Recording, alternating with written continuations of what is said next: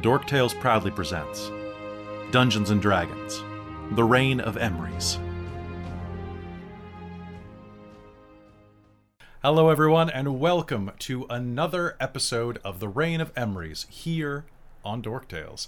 I'm your Dungeon Master Kelly, and I am joined tonight by this fantastic team of adventurers and role players. Um, I also want to thank everybody for being patient over the last couple of weeks while I recovered from my weird allergic reaction. Um, and it wasn't an allergic reaction to running role playing games, but uh, to, to a vaccine. Um, so now that I'm back, I'm excited to be running this again. Um, if this is your first time here, this is Reign of Emrys, which is a homebrew epic set in our fantasy world of Elos at an undetermined place along the timeline for some reason. I, I don't know why. Um, but there we go. Uh, so for those of you who are joining us for the first time, this is episode 12. And for those of you who are coming back, quick reminder. Last episode, the characters descended deeper into the core mines, traveling around looking for Dr. Otker's hidden laboratory where she was conducting unheard of, unspeakable experiments toward human and beast alike. The party had been sent to apprehend or kill her, depending on who you were. And as the party delved deeper, they encountered a number of monstrosities waiting in the depths, from dogmal juggernauts to strange reptilian camouflaging beasts. After a fashion, they made friends with a celestial coal mine canary, as well as a creature known as a carbuncle, a cat like fayish creature with a powerful magic garnet embedded in its forehead.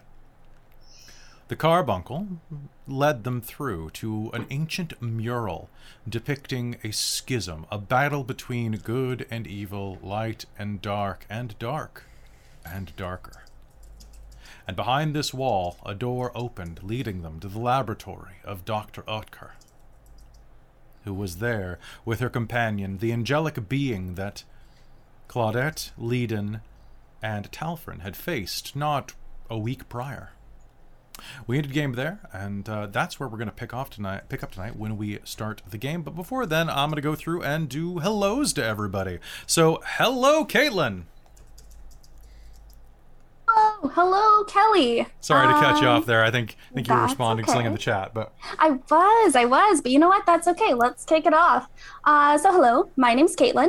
Um, I use she, her pronouns, and tonight I will be playing Telfrin Pridery, the um, barbarian of wild magic, human barbarian of wild magic.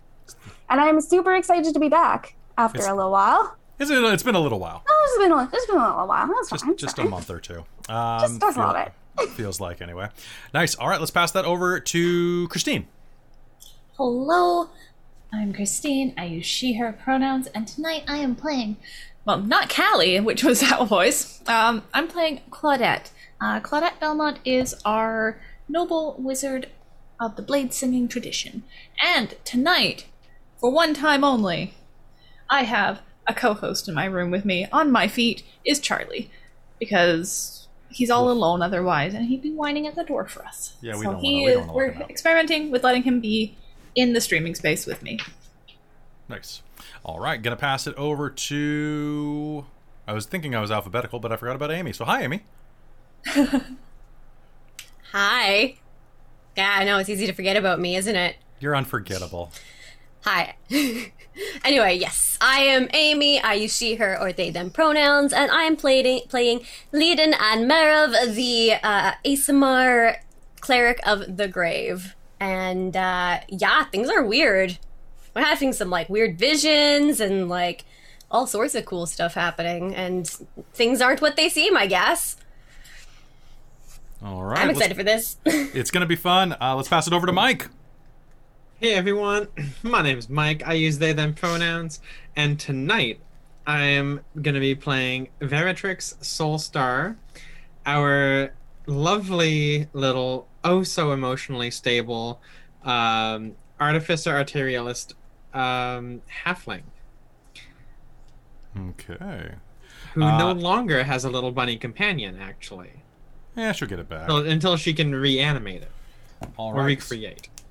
And then finally, let's pass it over to uh, Robin. I'm easily forgettable. It's okay. It's okay. You know, it took it took you got there eventually. Did I? Cool. Yeah. Um, but yes, hello everyone. I'm Robin. Uh, I use she they pronouns, and tonight I am playing Ivy, our uh, tiefling blood hunter, Order of the Mutant, who touched a wall and got a lot of psychic damage, and definitely had visions of, of, of demons and devils in her head. So that's fun. That That's real fun. Def- oh, you're right. That's where you did it. It Yep, was- that's where I lost the. HP. I was trying to look at my sheet. I was like, why am I almost at half HP? I thought we did took some sort of short rest. Right, I touched a mural and I took psychic damage. Yep, that was it. It's true. As one does. Hey, so going into this game, I am privileged to let you know that I have uh, three drama bombs, three, three something good happens, and nine hurt them boy. mores. Good lord, chat. Oh, gosh. my god. What? yeah, what? Ah, I didn't spend any last session, and Yeah. I Oh take my. notes. Oh my!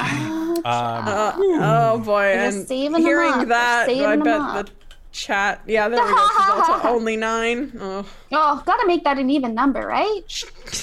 And that's Only why nine. we're- Once Kelly I mean, uses one, then it'll be at eight. it's great because like if I if I worry I run too many games, I just can spend all these hurt them mores, and then I can run a different game. there you go, right? Like, well, I've, I've had this idea brewing. Maybe Thanks, we ought Griselda. to just like, I have EPK 10 and call it good. right? Yep. All Holiday right. All right, so folks, we're going to be heading in in just a minute. I want to thank you for sticking with us as we had the uh, little bit of a break. Um, we've got a lot of great games going for the rest of the month, and uh, some really good ones coming up uh, starting this month. Uh, quick announcement before we begin: reminder that Mage the Ascension, the Victorian era, begins on Saturday, July 24th. This is going to be when we have our session zero, where you get to meet everybody, and uh, starts officially the following week uh, on the 31st. It is going to be a phenomenal game full of magic, mystery, a little bit of history, and uh, some amazing players dressed in their Victorian finest. Now, uh, including me in my Victorian finest, I have to finish putting that outfit together.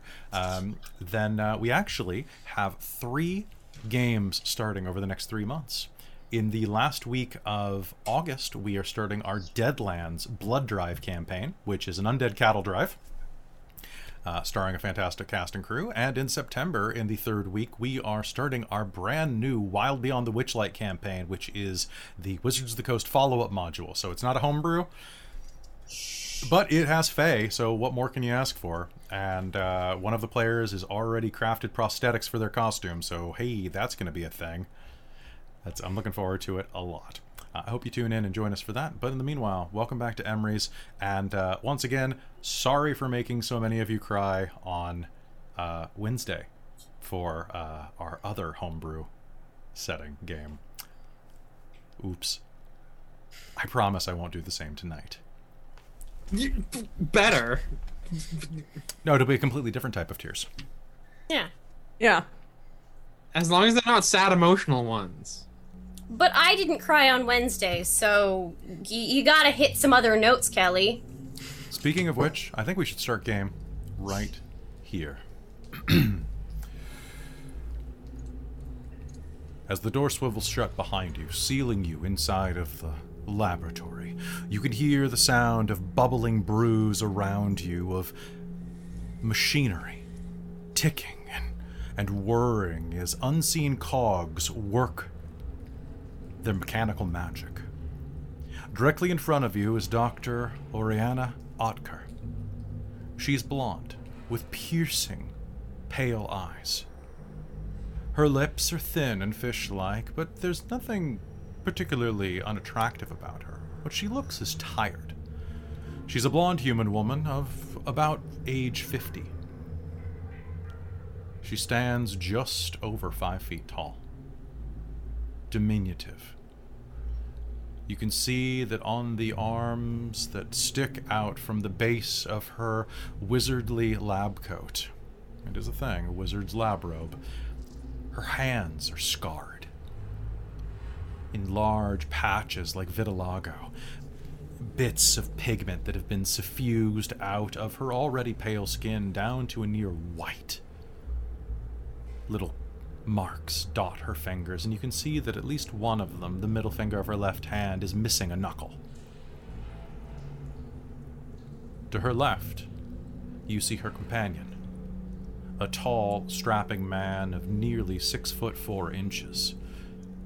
Perhaps he was human at one point, but now his countenance is far more otherworldly.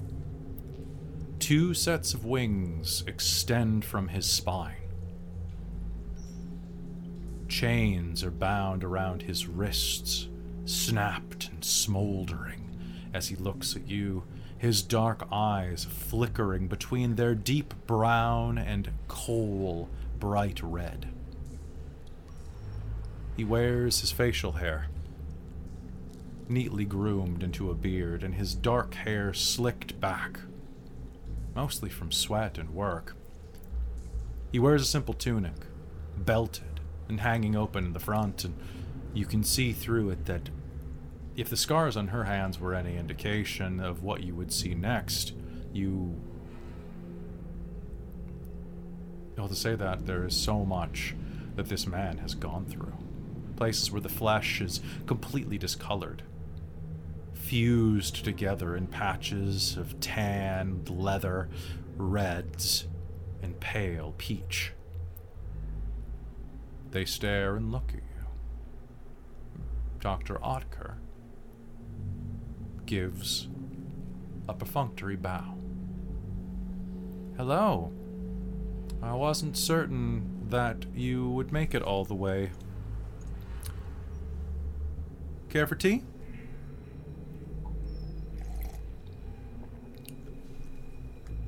Certainly. I think I know why you're here. However, I would strongly recommend that you play nice. I have this place set up um, to be most unpleasant if someone tries anything. She reaches down, picks up uh, a teapot, and pours, disturbingly, eight cups of tea. The room smells of core dust, that crystalline irritation that floods your nostrils even through your filter masks. However, it's the air's clear for a change. You can hear the sound of humming and hoses. Feel the pressure shifting inside of this room. Perhaps there's a, a window up in the vaulted ceilings? Some type of suction system? And then she starts to uh, over at a uh, over at a table in the center of the room that once has uh, it's it looks like an operating table made out of solid marble. And the closer you get, the more you see that it's actually quartz. Blood has suffused it, seeping into the very mineral foundation of it. And it's been cleaned, but can it ever truly be cleaned? On top of it is a silver tray, tarnished with age, and on it, some fine porcelain teacups. She begins to pour eight cups. Mm, these better be not be that bad crap from up north, the carbuncle says and begins walking across the floor. The last time that I had to drink any tea from Astaria, it was not a pleasant experience. It struts across the floor, keeping an eye over its shoulder at you. Well, come on. What's wrong? Cat got your tongue? Leiden will follow. Yeah, Telfrin will go with. Yeah. All right, so when you say that you have the place rigged for, I'm assuming to blow, what do you have in here, anyways? I'm curious. She'd tell us. Well, I'm curious. I figured I'd ask. Magic. Raw. Oh, it's not nearly as fun. It is if you knew anything. Well, I build magic. She gives you a look across the room like, oh, sweetie. I find that much more fun. Can't imagine that magic with all this core is the most stable combination.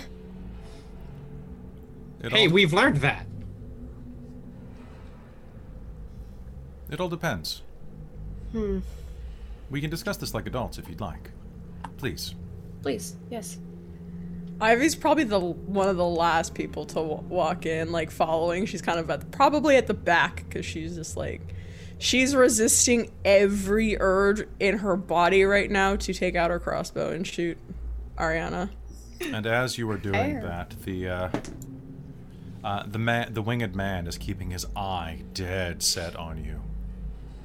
As he does, you can see the embers smolder behind the brown.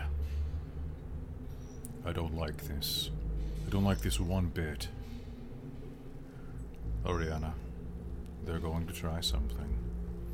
Pish posh. If they're going to try something, they're going to try something, but no reason to be inhospitable. And breaking hospitality. See, this one gets. Claudette's it. going to sit down very politely and calmly and properly and very nicely wait for tea, because of course they would never poison that. Hmm. You can't offer hospitality and then destroy it that way. Ugh. Yeah, Leiden's right up there with her too. Just like I should expect nothing more from uh, a Belmont. You're Well, thank you. Crispin's girl, aren't you? That is correct. Have you met him? I don't know many of my father's, uh, he worked with. We're acquainted. We worked together on an archaeological dig quite some years ago. Oh, I see. As she steps forward, she places a teacup down on a small table that has been arranged there. There are no real places to sit around here. This isn't a comfortable laboratory. You can sit on the floor or perhaps some boxes and crates and things like this. This is a workplace more than anything. Ill lit and radiating with a sense of. Well, actually, could I get everyone to make me an insight roll? I was just gonna ask about doing some an insight or perception roll or something because I was looking around. So I guess this will be to a, figure- this will be a vibe check then. Vibe check. Uh, 18. 18? twenty-one. Perfect. Sixteen. Oh, which, before Claudette drinks any tea, she is going to, like, perception check it. Sure. She's not, Dirty she's not stupid, but she will play by the rules of polite society. Sure, that sounds good. Um, so, uh, what did you say you got, Talfrin and Ivy? Uh, 15. 15? Dirty twenty. Dirty 20. And um, Very, that was 13? Is that what I heard? Uh, sixteen. 16, okay. All of you are going to get a strange sense about the place. And as you are stepping closer, the the sense is not one of peace. I don't want to say that, but it is a it is a sense of exhilaration. Your blood begins to to course more freely through your veins. You feel It reminds you of childhood. On a sw- on a swing set. That moment when you swing just high enough that gravity forgets about you for that brief heartbeat and your stomach lurches up into your throat, threatening to escape through your mouth. That feeling before a first kiss, that feeling before a first hit, that feeling when the tax man knocks at your door. That feeling when she looks you in the eyes and says, I'm sorry, we have to talk. The anticipation and excitement and passion just kind of radiates from this place, but not in a negative way, but just in a way that it is what it is.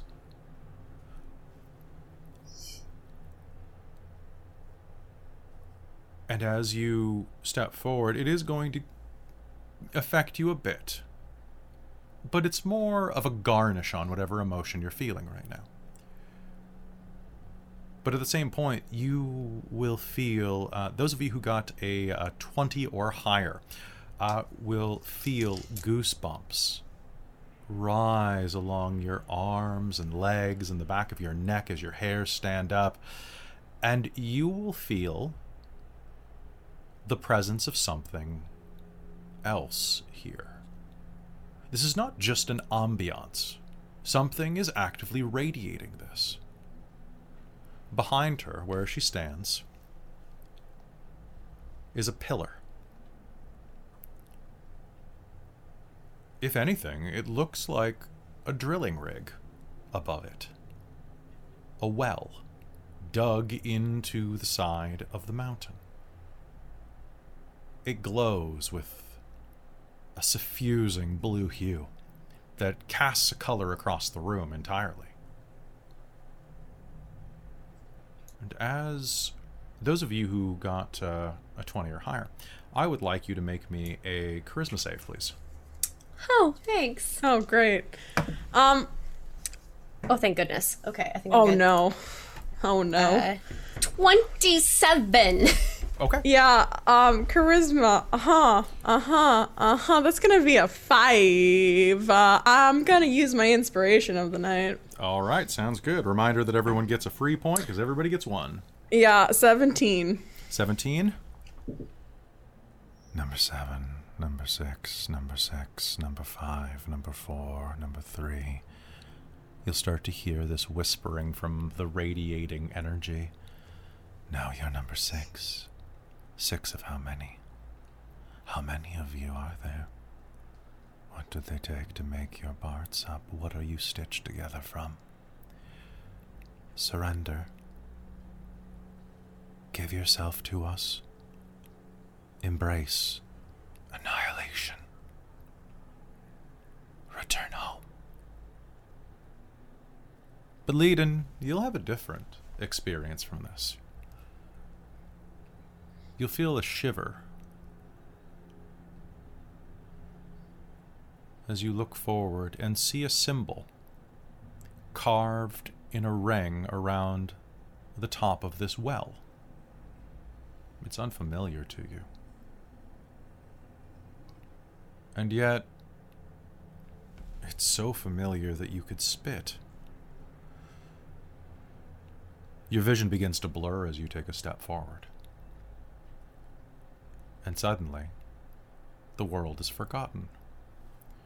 And all you can hear is the sound of a distant voice saying, Leiden, Leiden, Leiden, Leiden. Some time ago, you heard these voices, or voice like this. Leiden's got no family, Leiden's got no parents, no one loves her, she's dying alone. The children were cruel at the monastery. No, the orphanage. Is what it really was. Leiden's got no parents! Never had them, never remembered them. At least my mom loved me enough to. to see me off before she died. Those who worked and cleaned there, those who used it as a. well. those who used it as a. as a workhouse, and the local townspeople were quite cruel in many ways, particularly the village children. They would throw stones and rotten fruit whenever they saw you. That's the one right there, one of the older boys would say. The dirty one. Leeds got no parents, came out of a dead woman's cunt. The tomato missed your hair by a, by a thread. What did you do? You were only six? Seven? Tiny Leiden, barely four feet tall, hair as long as her, bound in the braids of the orphan to make sure they didn't drag or catch any of the offal that you were forced to clean. she would turn away and try to make sure they didn't see her cry and would just try and keep going and leave. When you did get some time alone, you would draw. As children do. They would give you bits of colored wax to scribble onto old psalms and old pieces of paper, old flyers, old wanted posters, all manner of thing. You were never very good at drawing people, but you were very good at shapes. You were one of the first people, uh, one of the first children at the orphanage to know the correction between a rhombus, a square, a circle, an octagon. And you had a keen mind at that age where you could remember symbols, courtly and otherwise. The symbol of the orphan was particularly easy to draw. And sometimes when your mind wandered, you would draw other things. A symbol like an open door. A symbol like an arrow flying from a bow. A symbol of a swirling cloud and a symbol, like the one you would one day see on the side of a well, shaped vaguely like a pulsing heart.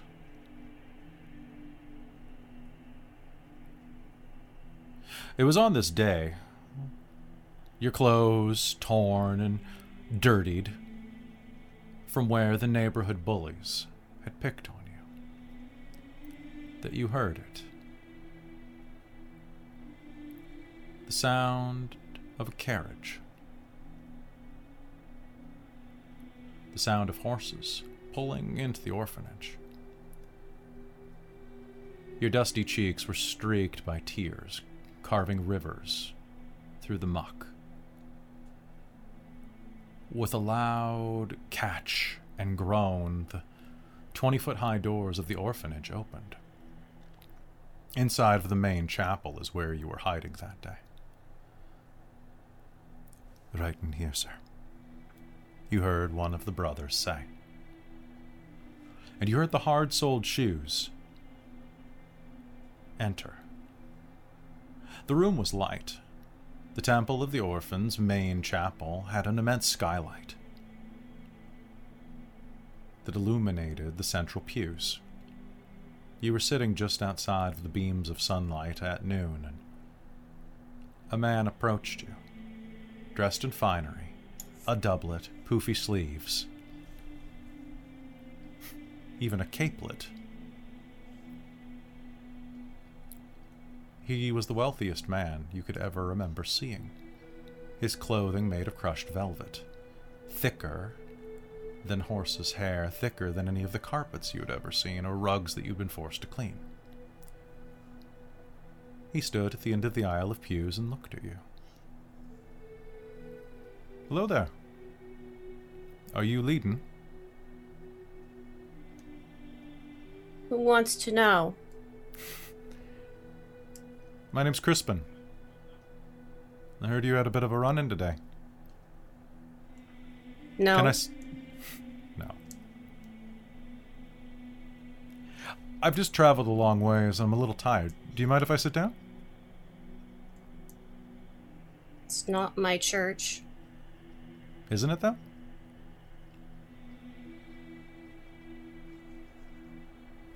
No. Fair enough.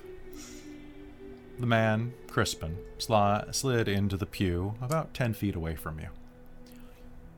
It's a pretty old place, isn't it? Hmm. She shrugs. How long have you been here? Forever. Forever's a long time.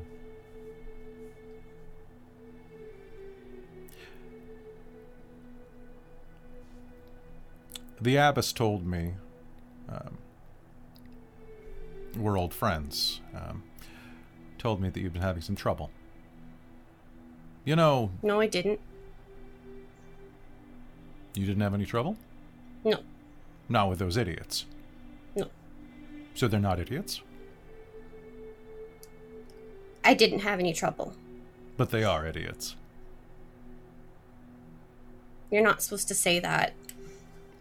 I won't tell if you don't tell.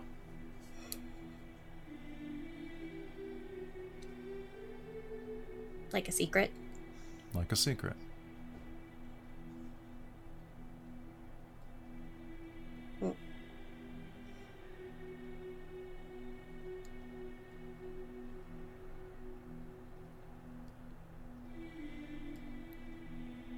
People of Hanborough are nice people, but their um their parenting ugh, could leave something to be desired. Their kids are thugs. I think that's the problem. A lot of people are born with everything, and they never learn how to um, how to understand when well compassion for people who are born with less. It's a hard lesson to learn. They say I deserve it. Why? Because I killed my mom. You didn't kill your mom. That's what they say. I've met a lot of people over my life, and a lot of them say a lot of things. It's. I, I've personally found that it's up to you to decide whether or not they're um, full of it or not. Full of what? Um, crap. Ew. Whether or not they're stupid. I'll let you in on a little secret. I think you're smarter than they are. And I think they're jealous of that.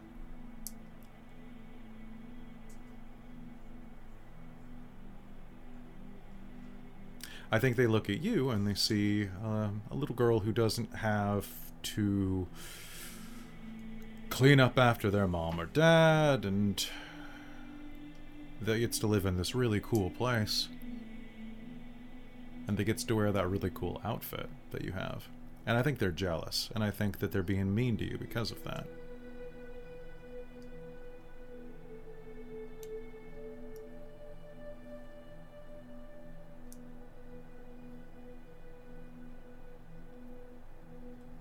that must be hard though because i bet you're jealous of them too right No, I'm not. It's good. I would be. My. Well. My mother died when I was really young. My father didn't, but he was always away on business or working with government stuff. You know, always dad stuff. So I grew up kind of like this too. Hmm. So I kind of I kind of get it.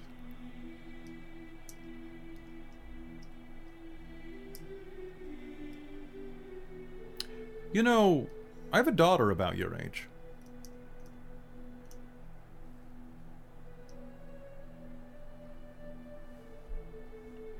I think you'd be really good friends.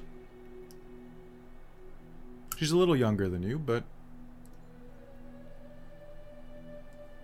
she's so? smart. I think so. Hmm. Is she here? Hmm. She's currently down in uh, in the capital. Have you ever been? Mm-mm. She's there with her mother. I'm coming back through for uh, on some business, and uh, she's just been having the darndest time. People have been kind of picking on her because she doesn't have very many friends. And I got a word from my friend the abbess. She said that there was a little girl here that was having, well, that had a lot of love and friendship to give. People are mean to her? I think they just don't understand her, but um, I think she's lonely. She sees her brother a lot, but that's about it. Hmm. I have an idea. Why don't you come visit for a bit? We've got lots of sweet treats and uh, and chocolates and things, and if you like it, I mean, what do you do around here? Clean, cook. Mm. You could do that for me, and I'll give you chocolate. They don't give me chocolate here. Exactly, it's a better deal. Hmm. I draw two. Do you? Hmm. What do you have? I'm not very good though. Show me. I want to see. And he'll will scoot a bit closer, still giving you space. he understands children. And leans over. She'll pull over one of the sheets that she's been scribbling on. Can you make me uh, an insight check? Uh, you're going to do this with level one stats, so Oh dear. so you can add, I believe, probably a plus four or five to this. Um, so proficiency at that point would be level plus two. Mm-hmm. My insight's plus eight right now. So Nice. What'd you roll on? What'd you get on the dice? eleven. Eleven. Okay. So 19, or if you want to be plus 4 or 5, 16. So Still, that's, still that's pretty more okay. than enough. Mm. He looks down at what you're drawing.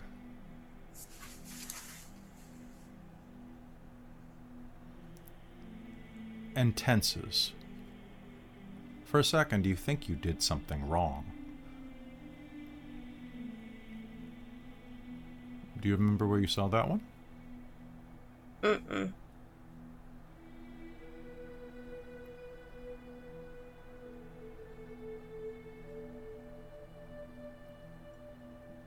A shadow crosses his face as if he's trying to figure out what to say next. And then it clears. As the sun passes overhead and the light in the room shifts, and you just got it wrong. He's smiling. It's good. I never remember where. Uh, you probably saw this uh, in one of the books around here. Looks like a part of an alphabet or something. Probably Dwarven. Dwarven's a hard one. I always had trouble with Dwarven. And Draconic. Draconic was a hard one for me to learn. Do you want me to show you what Draconic looks like? She'll push a sheet of paper over Let's further. see. So, Leiden. And he will draw some very scratchy looking runes onto the page. Let's see. That's Leiden. So that's how you spell your name in Draconic. So if a dragon ever needs to know what your name is, you can just show them that. And Why this- would a dragon want to know my name? I don't know. Dragons need friends too. You do? Of course. Do you know any dragons? I've met one or two. Are you friends with them? Mm, casual friends. We did. We uh, we had drinks. We had dinner together. Very nice. Um, remember when you visit a dragon, always bring a present. Hmm. They particularly like gold and silver and platinum. But anything that sparkles goes well. They're kind of like giant magpies, really. What's a magpie? Uh, kind of like giant crows, really. Mm. Crows love shinies. And this, and he will scratch on the paper, is my daughter's name.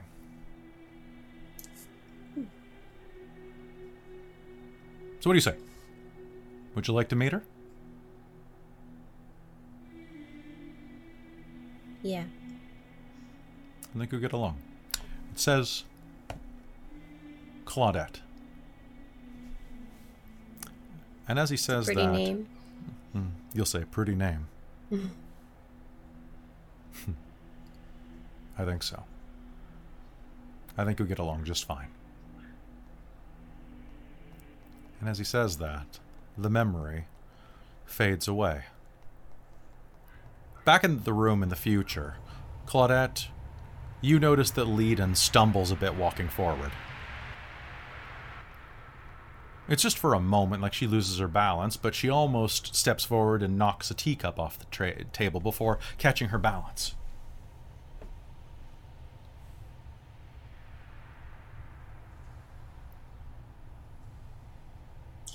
Um, so Claudette will kind of watch to make sure it's okay, but otherwise, she, she's treating this like a high society tea in a drawing room where you don't give away any weakness or they're going to tear you apart. So she she's not going to open Leiden up for that. I think So if nobody like else it. notices, she's not drawing attention to it. The tea is a Malabarian chai. I think you'll like it quite a bit. Oh, Dr. lovely. Otker says.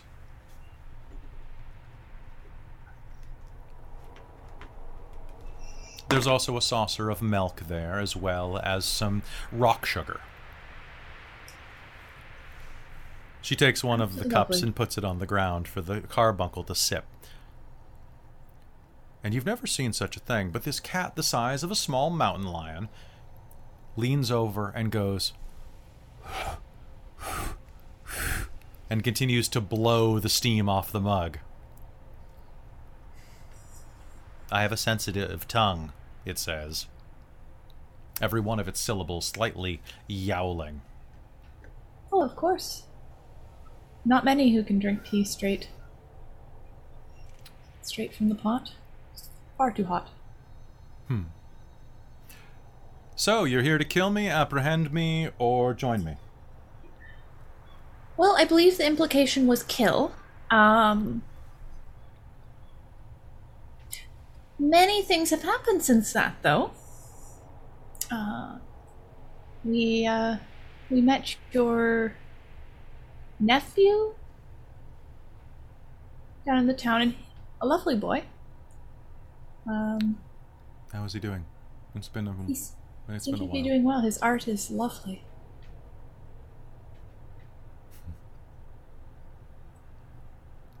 Um, Forgive me, but would, would you mind telling me? I- suppose your side. certainly. What questions do you have? What's going on? Of course, it, as I'm sure you know, I would have been raised in the Empire. Hmm. Um, Well, as your artificer has so succinctly put, this might be uh, a bit boring. But, um, I didn't say boring.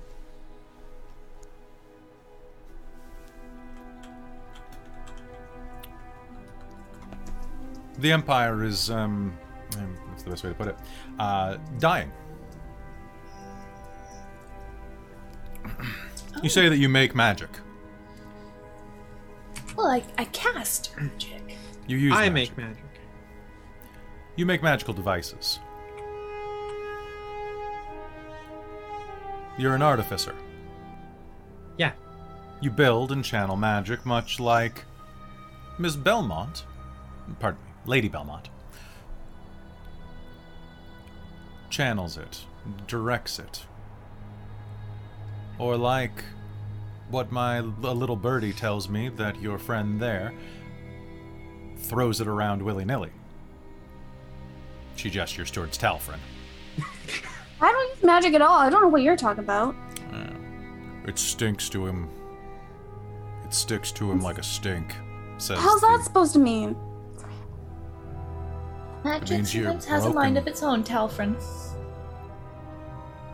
I always knew it was broken. And sometimes it decides it really likes a certain person. Oh. Is there a way to get it off me then? Well, probably not with ruining your entire personality and who, your sense of who you are. There probably is a Hmm. way, but I wouldn't suggest it. Alright. What are you? Cataganian? Yep. You got that right. You have a very mystic tradition, your people. I wouldn't know. That's why the But Empire wants to destroy it. Well, Didn't know that part. she you say leans mystic tradition. the old Fey magic. I don't know much Is there about it beyond we could that. learn about? Go to Catagain. Uh. Probably useful. All sorts of witches and Fey casters and other strange things there. It's probably why the Empire wants it.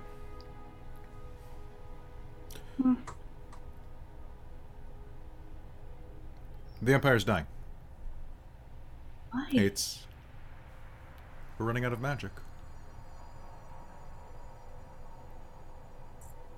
Sure, you can cast it. You can draw from the weave and from the world, but.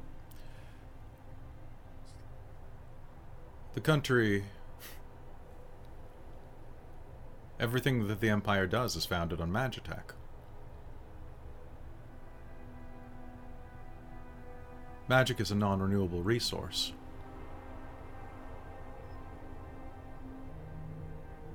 If you dig too greedily or drink too deep, you'll run out. It has to be harvested. Like crops. Once upon a time, we used to have blue grapes. They grew all over Emrys. Hundreds of years ago. The most beautifully sweet and sour wine that you'd ever had. It was addictive. People loved it. And they drank it to death. Until not a single seed remained. They drank it out of existence. Magic's no different.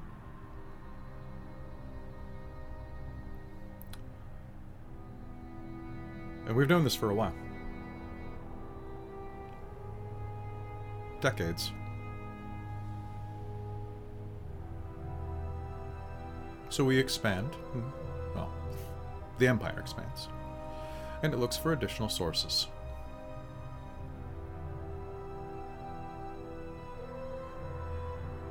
Believe me if you want to or not, Miss Artificer. But it's true.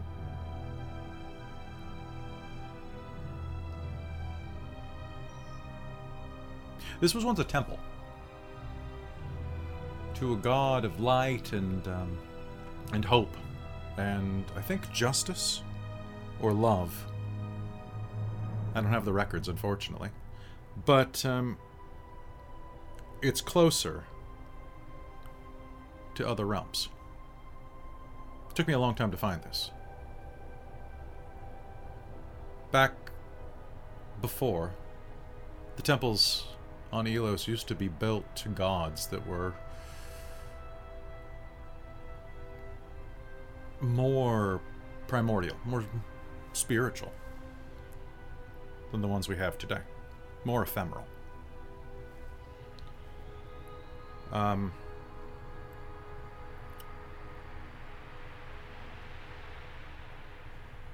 my work here is very important.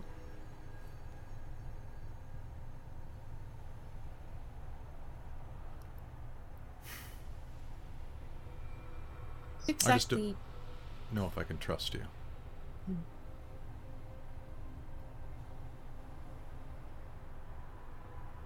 How can we trust you, traitor? Uh, yes, Christine. What was the group that was hinted at that my uncle and like his son were part of? Uh, you can make me a history roll to remember its name.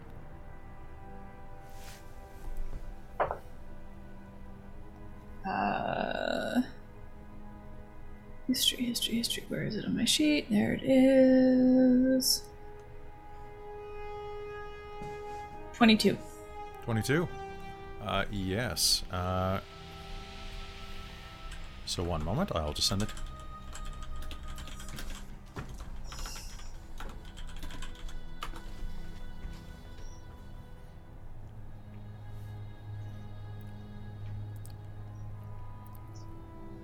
And a traitor. Miss Six. I can't be a traitor to traitors. I was betrayed first. I'm just trying to do what I was tasked with.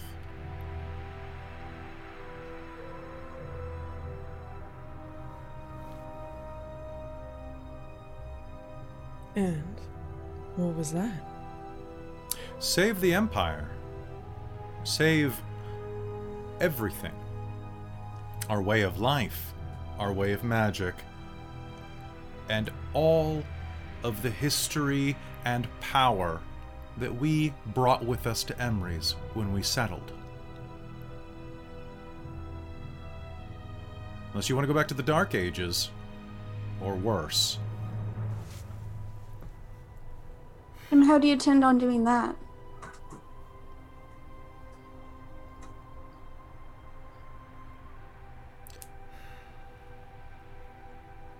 And why'd you leave? All right, make me a pers- uh, persuasion roll, Talfrin. Since you're the one who leaned in the hardest right there. Okay. Whoa, I got a six. You got a six? Oh yeah. Like I said, I don't think I can trust you. You're literally coming here to kill me. They sent an Imperial blood hunter.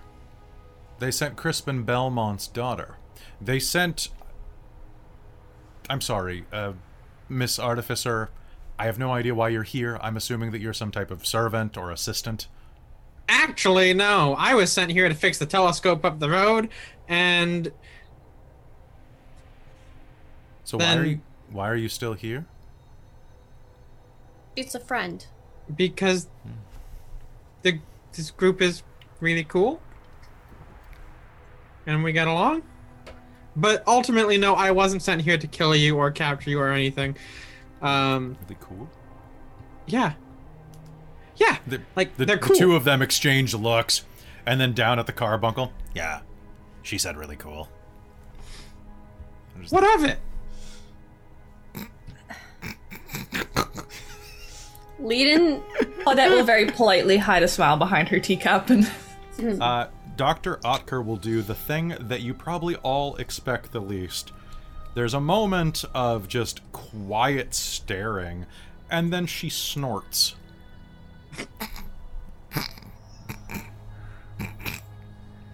Why is that so funny?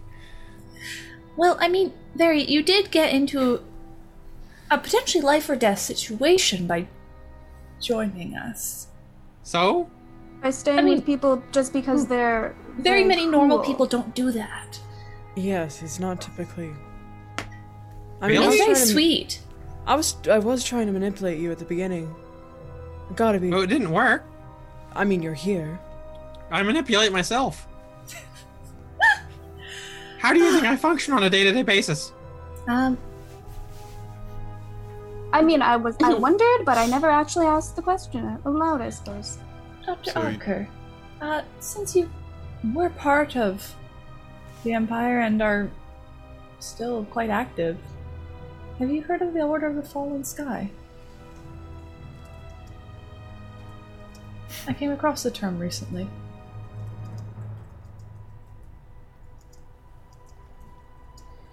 I'm acquainted. And with that, she will take a step over to one of a nearby a nearby desk. Open the drawer, rummage around in it.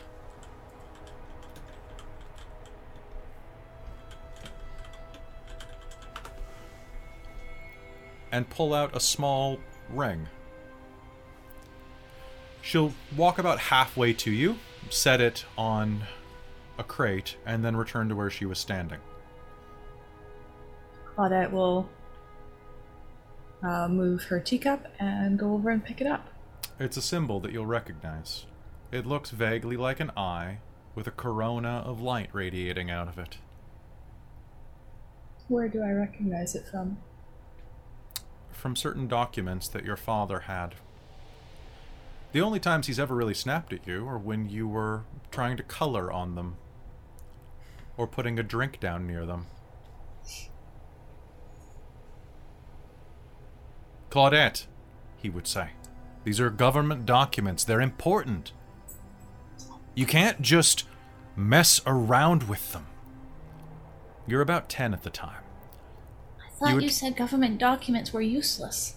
Well, some of them are useful, and guess what? Even if they're useless, I'm responsible for them. So I really appreciate that you were trying to bring me some coffee.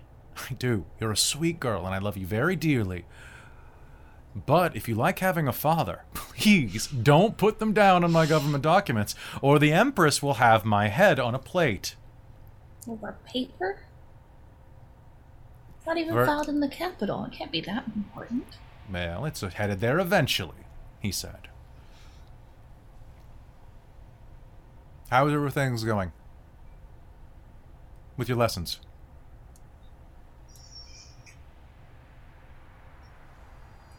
Good. Good. You're trying to dodge the question, by the way. I asked you when you brought this in What did I say? You knocked on the door, and I said, What? Come in. Yes, I did. Good. And then, when you gave me the coffee, well, when you offered me the coffee, before I, I, I did get a little snippy, he said, when you uh, set it down, but before then, when you came in with the coffee, I said something. What was it? Come on. You've been practicing your, practicing your celestial. I need to know. Tu eres maladato. Something. In common, it's three words. You can do this. You brought fresh coffee to me. Something. I love you. So it wasn't something I love you. That's four words. Anyway, the first word is something. Come on. Something. I thought Leiden was supposed to be teaching you casual conversation today. How are you ever going to be able to meet with dignitaries and monks and all manner Yes, of... but I got a book yesterday. You did get a book yesterday. It's very long. You're a very fast reader. Well, it, it was very big, so I'm only partway through. It's all about transmutation. Something It's very important. smells. Good? A little more. Something smells. Remember. Delicious. Thank you. Delicious. You have to remember that Celestial has many different. Celestial is a language with much hyperbole. That's true. It's it's kind of. I mean, it's very different from Goblin.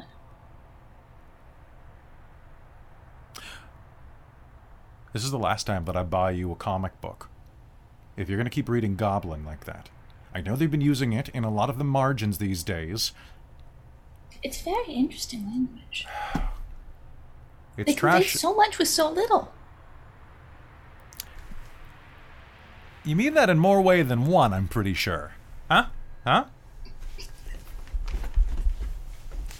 Go. Run along.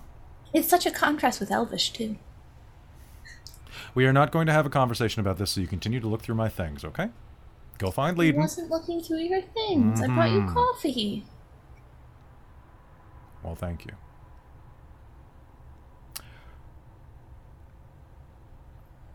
But you're also behind on your studies. And your mother's going to have my head, and I'm more afraid of her than the Empress. Unless, by dinner time tonight, you can rattle off the proper forms of address for everyone at the table. This is my brother, this is my father, this is my mother, this is my friend. You have to have all those memorized by dinner and no dessert. You know, that's not fair. That's not fair at all. That's not fair. I'll still have dessert. I'm a good father. She's gonna whirl, stamp her foot, and run out. Oh, that's fair. I should give it to Maxine. Maxine got full stars today out on the jousting range. She's gonna hit the door.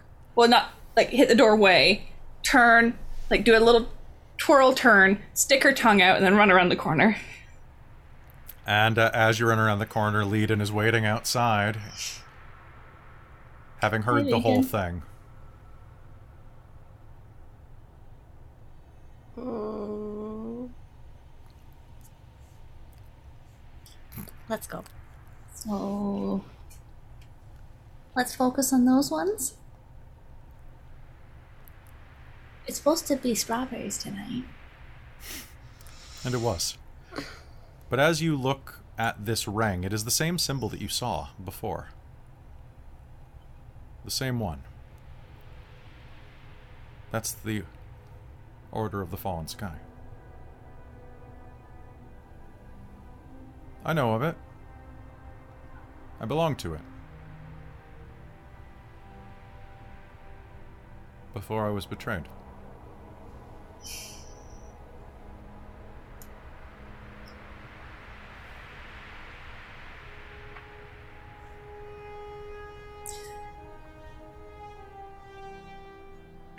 Well, what. What do they really do? Protect the Empire from threats within and without. How do they quantify threat? We have many methods of quantifying such a thing. Anything that we would send Miss Six on, for example. Anything that would destabilize the Empire, anything that would cause us to falter to our enemies, or that would cause us to fail the original mission.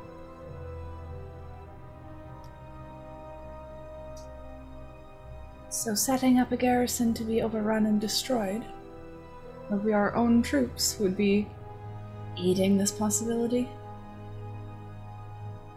I'm afraid I don't follow.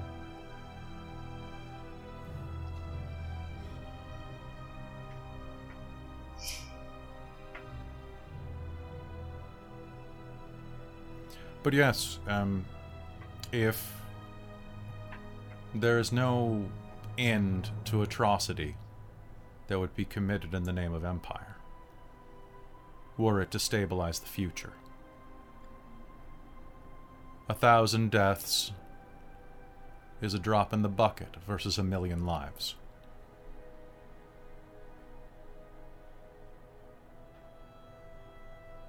It's hard to argue with cold logic. And sorry, but what did you do that made you get deemed a threat? Lead Nom let you, now that the ring is out in the open, the question has been asked, you may make a persuasion roll. Okay.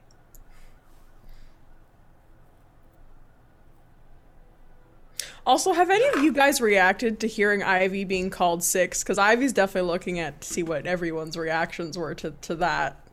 Don't think Leiden's paying attention to that right now. Cool. Yeah. Claudette has a Um, rough idea probably how the Imperial scientists work. Yeah. And like Very, looking at all your scars and everything and the I'm way you spending my act about them. inspiration. I think she probably like with that that's kind of Okay. confirmation that So Very, uh, very either hasn't clued in or is it just indifferent? Yeah. I'm not, I'm not sure which. also it I'm doesn't pretty sure more points. shocking information has been dropped in a drawing room before in front of Claudette. So This is fair.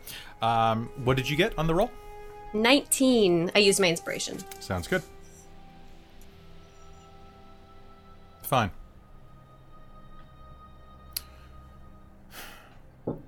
Our magic reserves are ebbing. We were looking for alternative power sources, and we found it.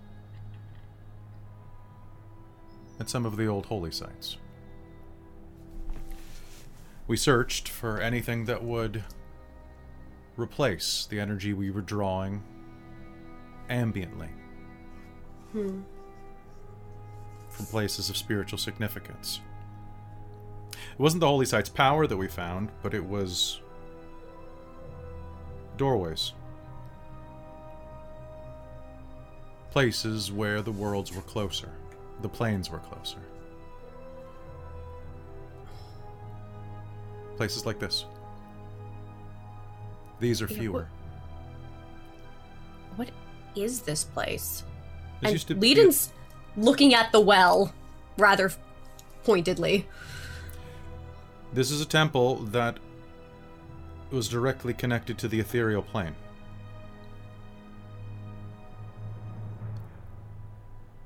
We searched the old ruins and found a doorway. A way to access other realms, realms with theoretically infinite energy. What went wrong? I disagreed with the nature of that energy. The realms that we found are too dark to. The end only justifies the means for so long. Hmm. So what's at the bottom of the well? Nothing, everything.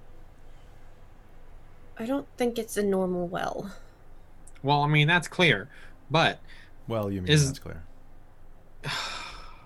okay, I'm hilarious, but so at the bottom of this well, is there is, is like is that the portal to another plane? It's more Is it the portal to a bunch of planes? It's the portal to one of the ethereal realms, the greater realms. Uh, portal's kind of a. It would take a while to explain the metaphysics. Um, could you use it to reach the ethereal plane? Uh, uh, potentially, it also might just eviscerate you. It's fairly concentrated. I've stabilized it with a certain amount of. Uh, well. Of core. Oh, that's extremely neat. Prevents it from spilling out and blowing up the lab. That's probably a good thing. Yeah, yeah, it really is. It really is. Hmm. So you found this hmm. dark magic, and the Empire wanted to use it, and you thought not. The Empire didn't just want to use it, the Empire has been using it for decades now. You don't think that the Crucible is purely a mine, do you?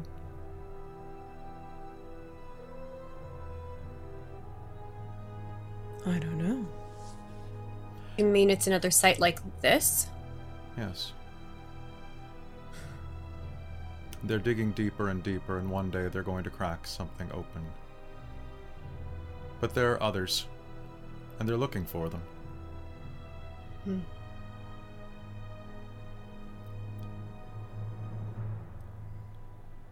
I disagreed with what we found, so I looked for better ways. Ways into realms that didn't keep me awake at night. I found this. And when I tried to reach out to them with a different method, I was betrayed. Hmm. They sent assassins after me. They failed, thanks to my love.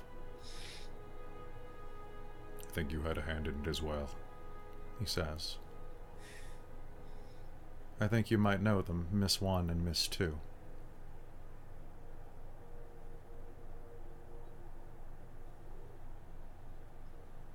And Ivy. You remember now. The gateway of recollection opens for you. And we are back. Some years ago. They were always older than you stronger than you. They were always scarier. One, the first one, who only went by that name, was the one who would train all of you. Her voice was gravelly from a wound that nearly split her pinkish red throat all the way down to to the bone that had been healed by magic but it always left a startling darkness.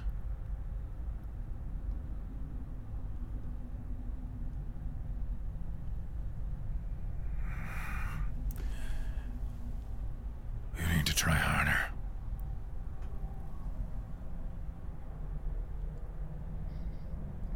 I'm doing my best.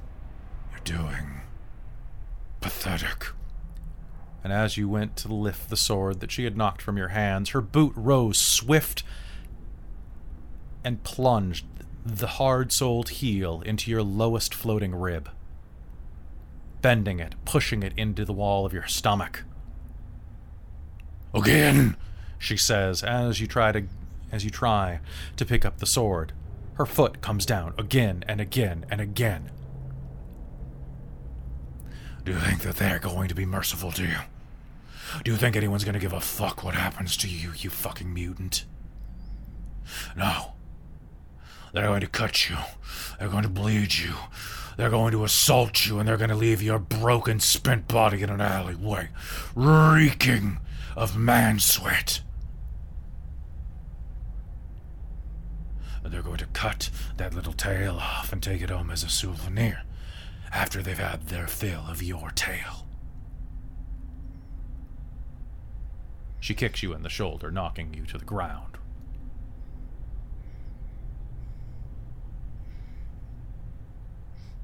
This one's useless. Where's V? Bring her out. At least she has some fight in her. We should boil this one down for parts and make another.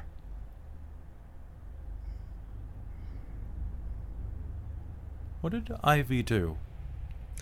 She wasn't Uh, much more than a girl at that point. No. Um, if she would have turned away to look to call for V, Ivy probably would have tried to get up and like foolishly rush at her in Sounds like good. a screen of rage. Uh, make me an attack roll. You're going to be adding just your base attribute to this, your dex. Okay. Okay. No proficiency. You're still not quite proficient. Yeah. Okay. At a girl, baby Ivy. That's gonna be twenty-one. Cool, cool. Uh, rushing forward. She doesn't even have a weapon on her at this point. In her disgust as she was kicking you, she hurled the training sword, the dulled blade to the ground. And as you rush her, you swing the sword down hard, rushing, trying to catch the side of her neck, just like they always told you. Off with the head. Instead, the sound of meat. Her right hand flashes up, catches the blade a second before it impacts. You can see bits of dark blood welling where even the blunted edge bites in. She squeezes the sword, turns to you as you freeze. That a girl. And knees you hard in the groin pushes you to the ground and straddles your shoulders. That always strike when they least expect it. Her knees pin your shoulders down, pushing, grinding the kneecaps into your biceps. What do we call this? We call this a teachable moment. Reaching behind her, you hear an unmistakable noise of steel on leather. Don't move or I'll take the eye. And then she plunges the dagger above your right eye and draws it down through the meat, scraping across your eyebrow, scraping across the brow bone. And as she brings it down, it is close enough to your eyeball that you can feel it shave your eyelashes off the lid.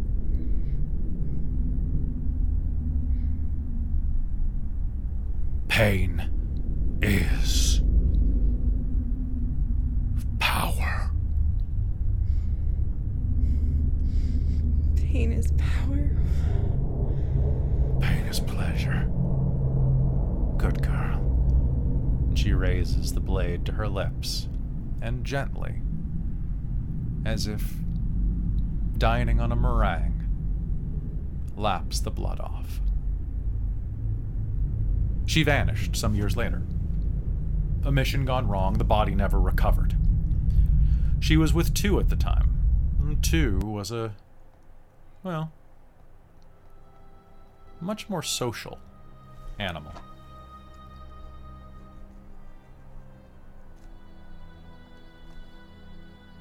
You missed two. But one is the one who left her mark on you.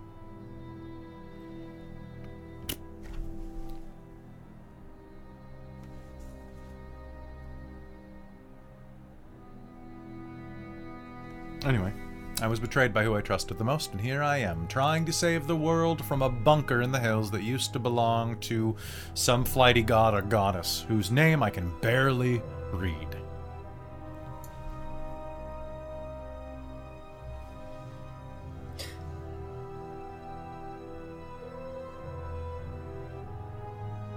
May I take a closer look? I wouldn't touch it, but sure. And gonna go- to the side. Take a look at the edge of the well and at the symbols on it and see if there's any right other writing. Anything. Claudette is gonna kind of try and keep herself from following because oh my god, but she's basically gonna vibrate in place. She'll gesture toward you.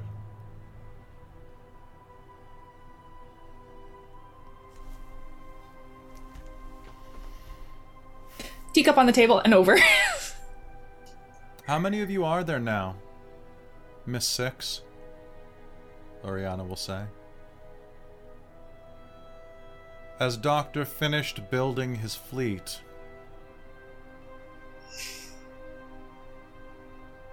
should I say army? I don't know. I'm not privy to that information. You don't know how many sisters you have? I just have V. I like V.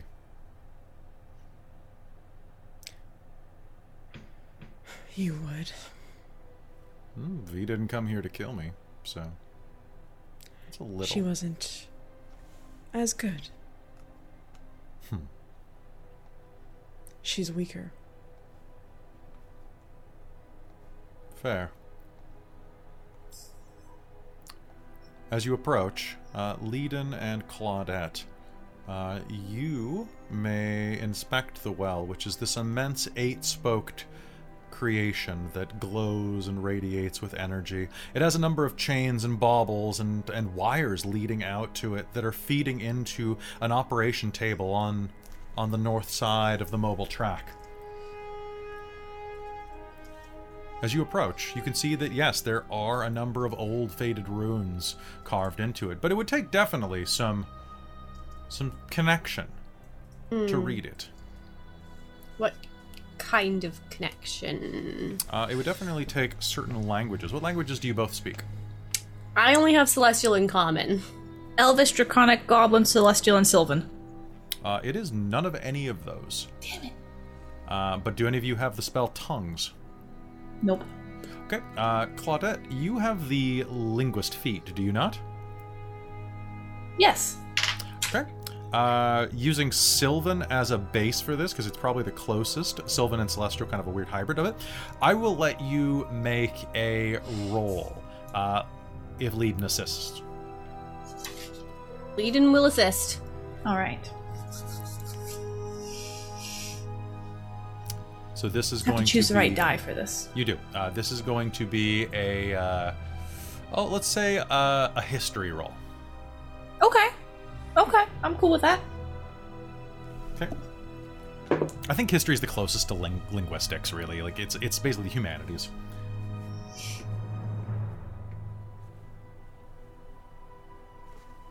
Twenty-five. Okay.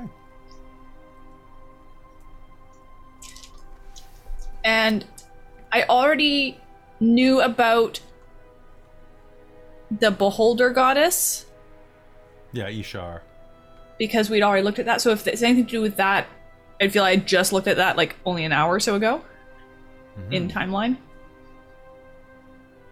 So you will see that there are a number of different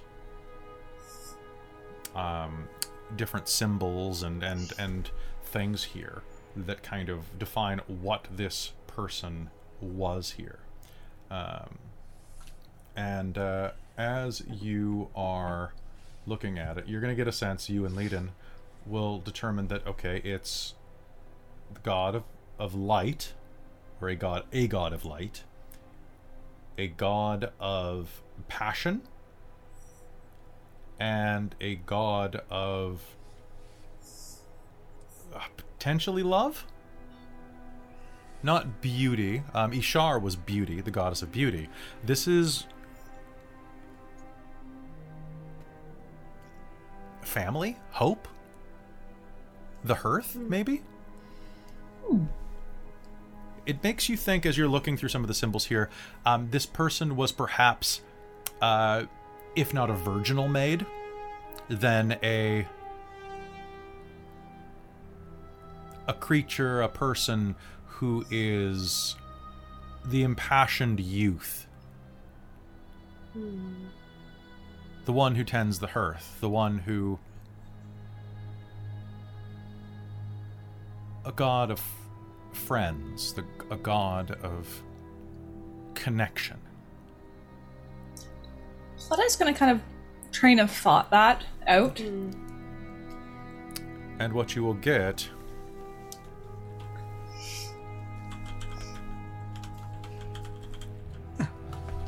is a name.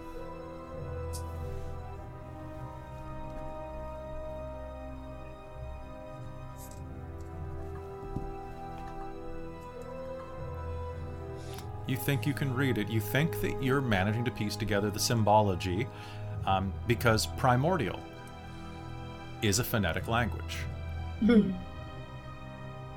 And you can parse it out with great effort since it's kind of a weird um, a weird mix of celestial and sylvan on many ways.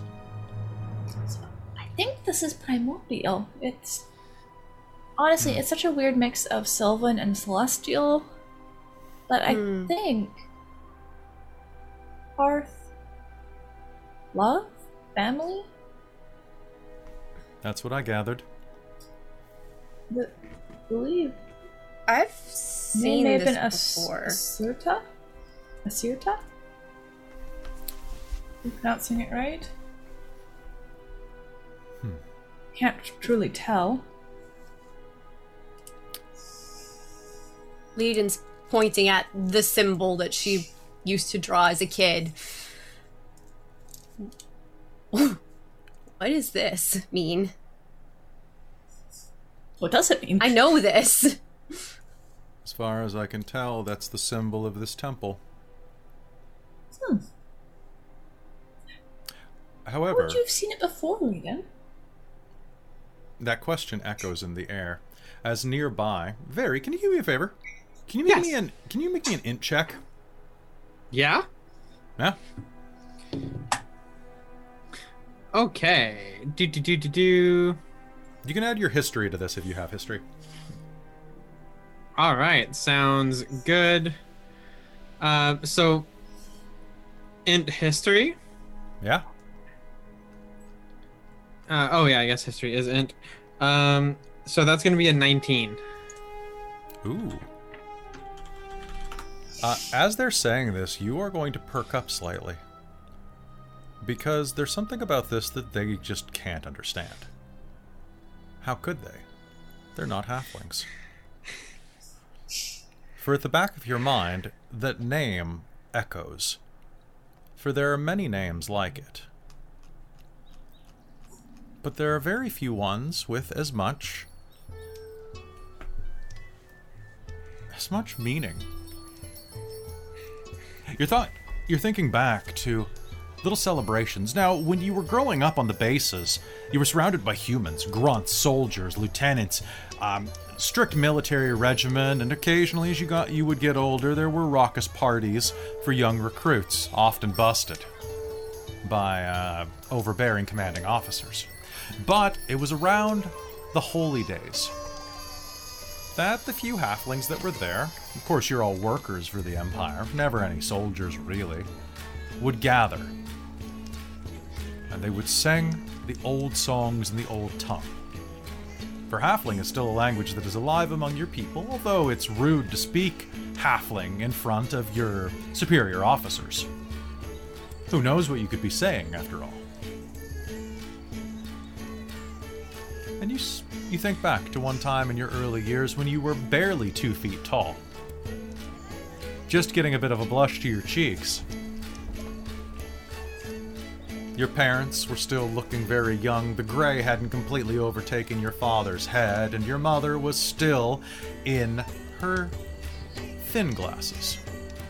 Before the Coke bottles, well, pardon me, before the whatever beverages drank, uh, bottles of this country um, had descended over her eyes. Uh, various parents are still fairly young, though. Not according to your survey, they're like 120.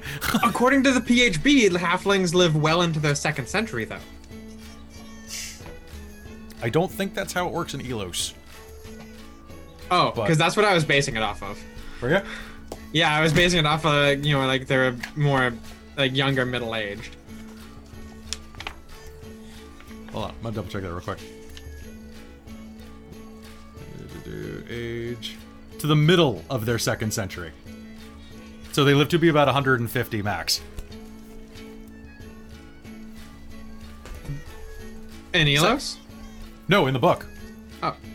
The Se- second of- century. Second century is like 100, 100 plus. Oh. So they they basically live slightly longer than like people from Japan. anyway, so uh, before the gray took But- your, your your dad's gray haired anyway. We're gonna go with that. Okay. Okay. Because, yeah, they're, they're supposed to be like younger, middle aged, basically. All right. So back before your father's hair completely gave up the ghost, uh, and he started dyeing it with uh, with coal tar, and um, back when your mother still was not wearing glasses quite yet, but perhaps maybe squinting a little bit more than normal, refusing to to admit it, maybe relying a bit more on the magnifying glass. Um, than she probably would have a couple of years before, because it comes on quick when it comes. You can hear the sound of dancing and laughing at this simple little event. A Sertanal. The Festival of Friends and Family. An old halfling tradition, similar to Brignock, the Night of the Hearth. The Brignock is a much more recent holiday. But a Sertanal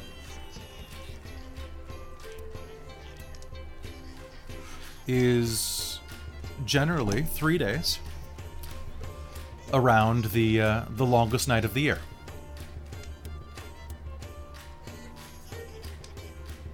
Uh, pardon me. No, it would be around the uh, the shortest night of the year. Pardon me. My bad, Um, so it would be around the um, around the summer solstice. Um, Brignock is the one that's around the longest day because you have to have the hearth rolling basically. Um, and it is a, generally a, a pretty solid party. It's it's an old word that in Halfling means community, good vibes, and you know connection. And as you were dancing around that night, your parents were watching with a bit of uh, of a careful eye. There was something troubling them that night. But there were about a hundred halflings here beneath the roof of this. Well, this little tent that normally would have been reserved for mess halls for the gathering halfling workers. The tables and chairs, the small ones, of course, children sized for anyone else, were pushed to the side. And everyone was having a good time. The pipes and flutes were dancing among the air, and you could smell sweet cakes, rum, strong punch, strong punch, and pipeweed filling the room with a mist like you would never seen. It was so loud and raucous, even though it was at the furthest reach away from any of the commanding structures or any of the actual foundries, for it was fairly late at night. And it was hot. Very hot. You can remember how, at, even at that age, the, the sweat would cling your clothing to you, as if you had taken a dip in a fountain. But you kept dancing and dancing and found yourself lost in the revelry of it, which was unfortunately shattered by the sound of tearing cloth. The officer strode in quickly,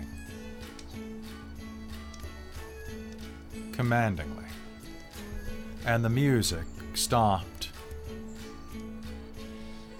as the pipes and drums were shattered with cudgels. And they made no time. Uh, They made uh, they made no delay to say. All right, that's enough of that. We ain't got time for any of heathen holidays around here.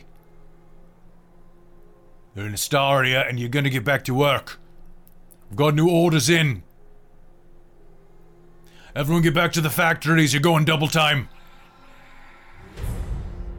We ain't got no time. The commander said. We're marching. In two weeks' time. Where are we marching to? One of the halflings calls out to the back. You ain't marching nowhere. You're gonna finish the designs on the new Magitech. I need all of you there. Anyone? What are the ages? Anyone below the age of 20? Get back to cleaning. Anyone above? About the age of 13 for a human. You're going to the foundries to learn your bits. We've got to march to Katagain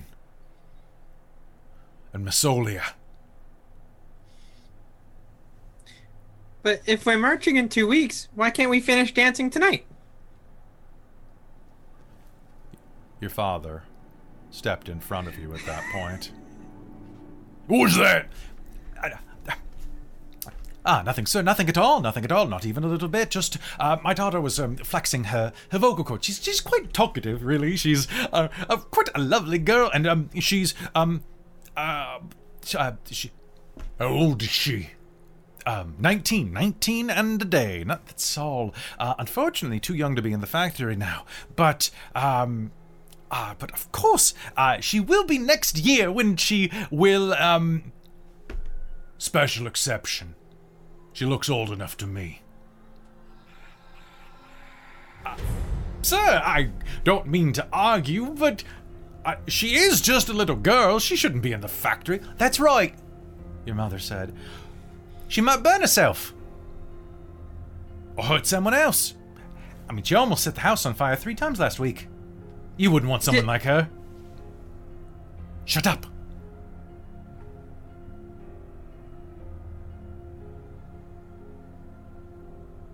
Besides, somebody has to has to clean the house. I always heard that halfling houses were nice and clean. Don't know how that's so, with you trapping the traipsing around with your bare feet, bringing the the the mud everywhere. Everyone, get to work. The scourges need to be completed within a fortnight or less. You can do your fucking holidays then. Remember, it's almost Orphans Day. Do a real fucking holiday.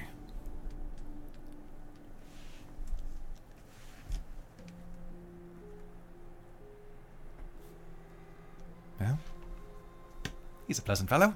I'm sorry, dear. Your father squatted wanted down to have next to you. fun. Aye, aye, aye. But here's the thing. Here's the thing. He's just grumpy because he doesn't know what we know. Aye, that's true, your mother said. That we're all in this together. And, Really? oh, of course. Of course. We can't dance, but we can work. And we're hard workers. Yeah. Right? We might be shorter than dwarves, but we work twice as hard. Yeah, we do. We do. And uh, don't worry. Someday they'll get it. We're gonna work twice as hard. Three times as hard, really. Oh, yes, three times as hard, love. We're gonna work so hard that if hard work was height, we'd be twice the size of any one of them. That's when they'll recognize us. Oh, good. So, when can I start building things? They shoot. I want to build stuff too. And apparently tonight. You're going to be um well, dear, you'll be sha- you'll be shadowing me Okay. and um try not to touch anything without gloves on, dear. Okay. Do you like your little fingers? They're really pretty. Yeah. Oh, well, let's not roast any of the piggies now, shall we? Ooh, that wouldn't be very good. Nah, it wouldn't. All right. Okay, I'll be good.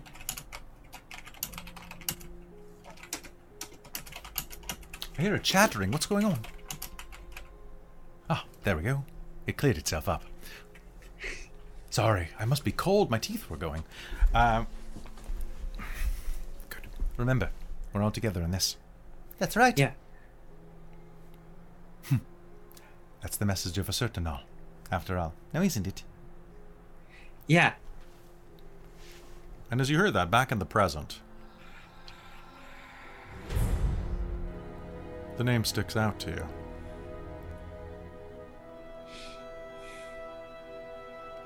For as we all know, halflings were some of the first and oldest races in the world.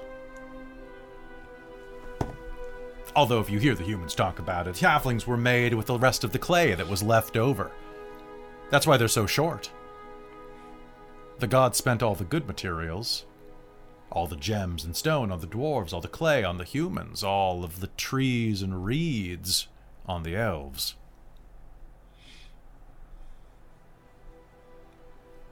And the halflings were made with what was left, which is why they're so short. That's one possible creation myth. A certain all.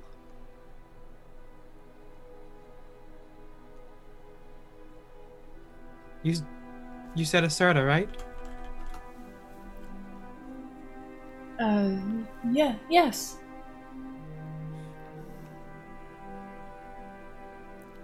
means community. Being together. Well, it seems to have brought us together. So, how be it? I asked you once in a bit of levity, but I should say it again now. The doctor says. Are you here to kill me? Or are you here to help me? What do you want to do? I want to save the Empire. I want to save us all from the dark corruption that has wormed its way into the heart of each and every one of the halls of power. With what we have here, with my inventions and my technology, I believe you start to hear the sound of birdsong. What? Who's that? Through a small hole in one of the walls, you will see the aviaire fly inside. The little bird that was singing to you before. I got held up! I got held up! I'm sorry! I'm sorry! I'm sorry! Aviaire? There! And as it tries to speak, I need everyone to make me a strength save. Oh, Oh, alrighty. Oh, oh no. shite. yeah. Oh. Oh no. Mm. Kelly, I got a two. Uh, Sounds- yeah, I can Oh, be- no. beat you one better. Oh no, you guys. No. 21. 21, you're fine. Seven. Ten. 10. yeah, girl Alright. botched. All right. Uh, anybody who got below a 12 is going to be knocked to the ground. Okay. All right. All right. And the entire room is going to shake. Actually, pardon me one moment. I need to roll for these guys because they are people too. Oh, they're both fine. Uh, they are knocked a bit. Uh, and as that happens, the mural that you entered from explodes. The entire wall collapses inward, and each of you will hear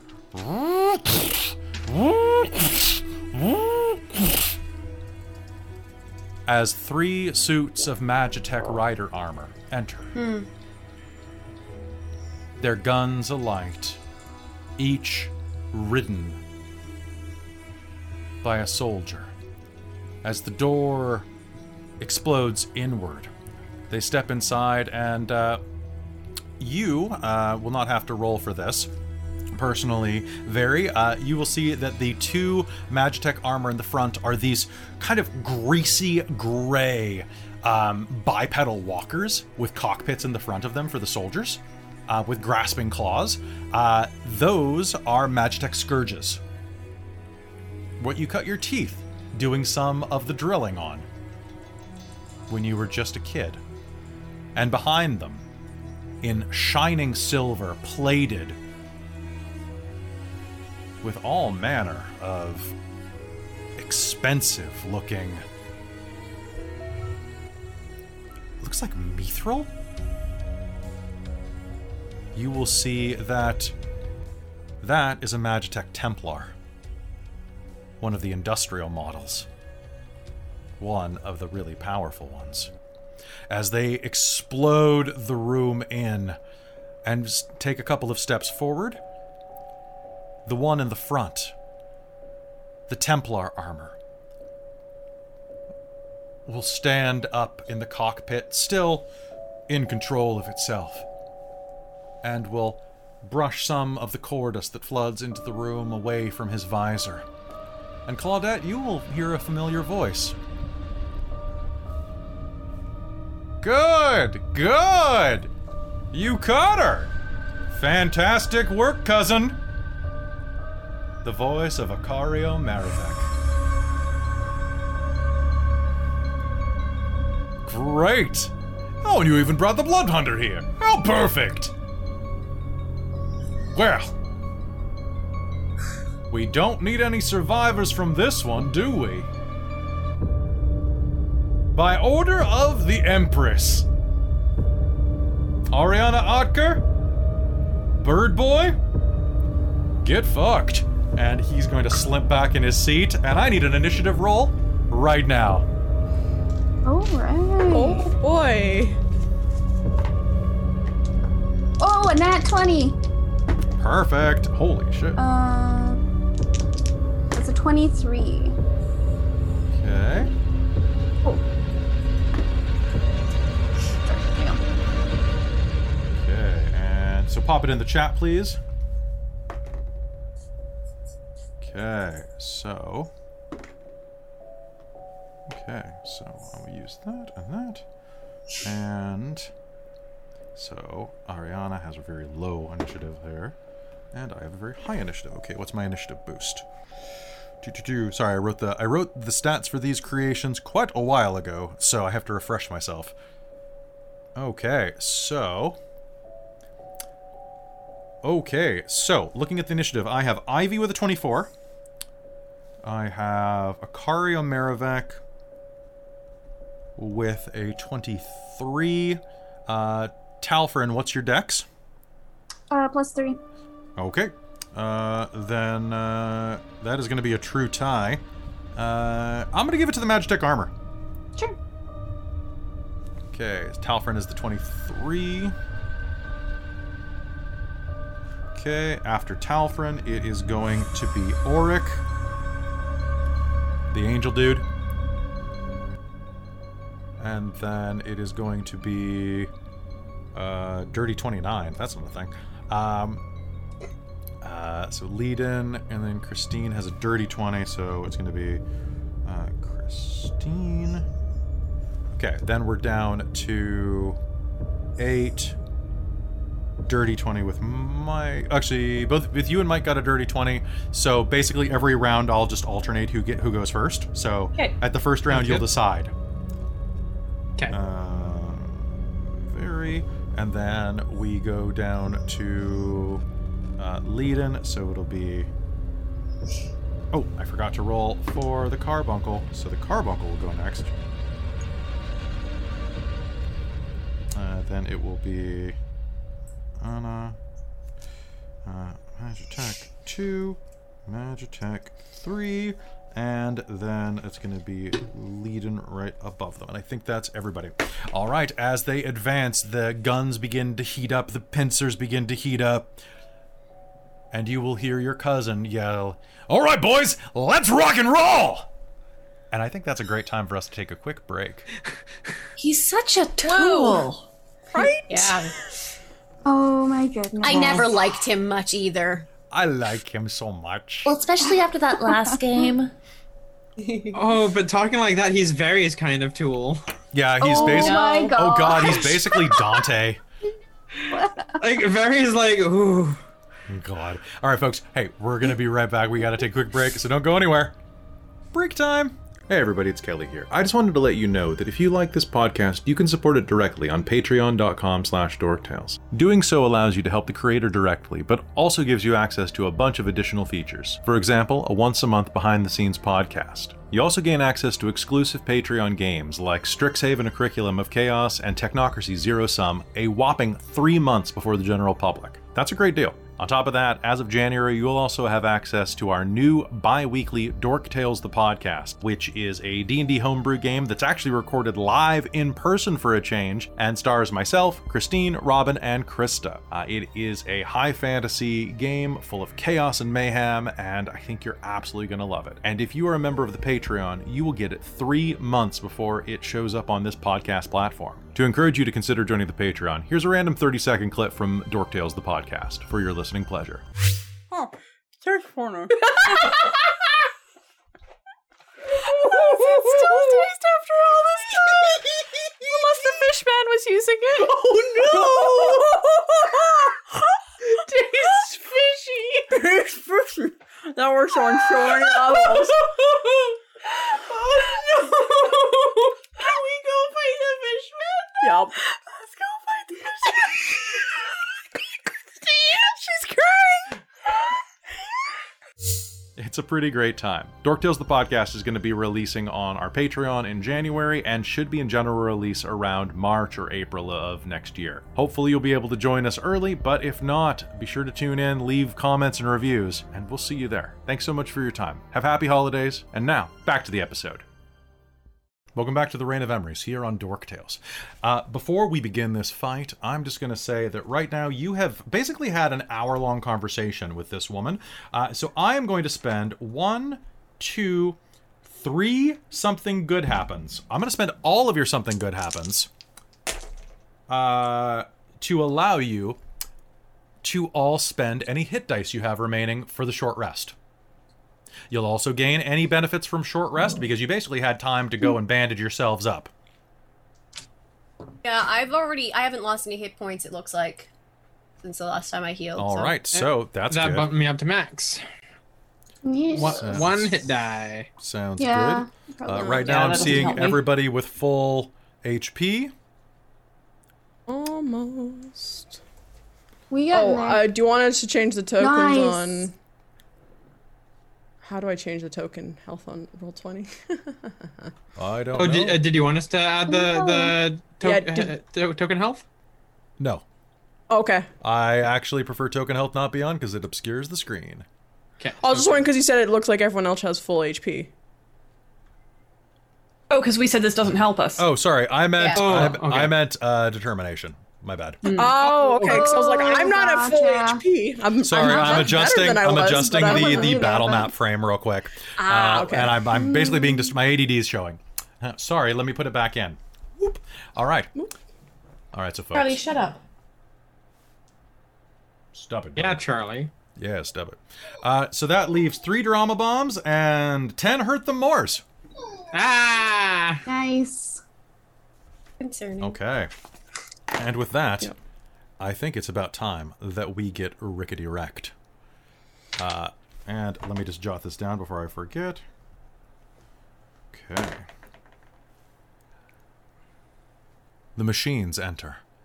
The three immense Magitech suits, each nearly 15 feet tall, comes through. Now, anyone who has ever played, um, these are modeled after the ones in Final Fantasy three slash six. So they're basically riding units that kind of look like someone is piloting uh, Ed from uh, RoboCop. So slightly along the line of the the construction suit that Ripley uses. No, these are basically like mounted, like it's like a pod on legs. Okay. So um, actually, and if you want to zoom in, you can see what they look like really clearly on the min- on the map. Uh, but with that, they enter. Your cousin says, "All right, boys, let's rock and roll." And uh, we are in initiative rounds right now. Ivy, you are up first, transitioning over into the frame. What do you do? Um, um, um, um, um, um, uh, I, you can hold your you know what i want everybody uh to do me a favor and make me a will save to see if you are kind of surprised this round Okay. wisdom save i mean because no one Well, expects I'm already knocked down. Um, Oh, however, that's 16. um, wisdom 16? save. 18. 18? Nice. Stinks. 19. And 10 okay Ten. so uh Leiden, you are going to be a bit uh, a bit stunned by this. Ivy what'd you get? 18. 18 all right so ivy you are going to act normal. Uh, everyone's Okay. gonna act normal. Leiden, you are gonna have disadvantage on on any rolls this round. Just because you're kind of startled. So not a full action loss but still. All right ivy they burst through. Their guns flare to life. What do you do? Um, bon- uh, well, spend half my movement to get up from prone. Okay. Um, and is there, uh, like any debris that looks kind of tall enough to take like cover behind? tons. There's tons of stuff around here. There's an, a set of um, like a lantern bell here. There's a corner right around here. There's a cage that you're kind of behind right now. The debris is mostly at the beginning of the room where they burst through the side of this door. Um, but you could probably make it just to the edge of this corner Yeah, um, I might do that, and then. Oh.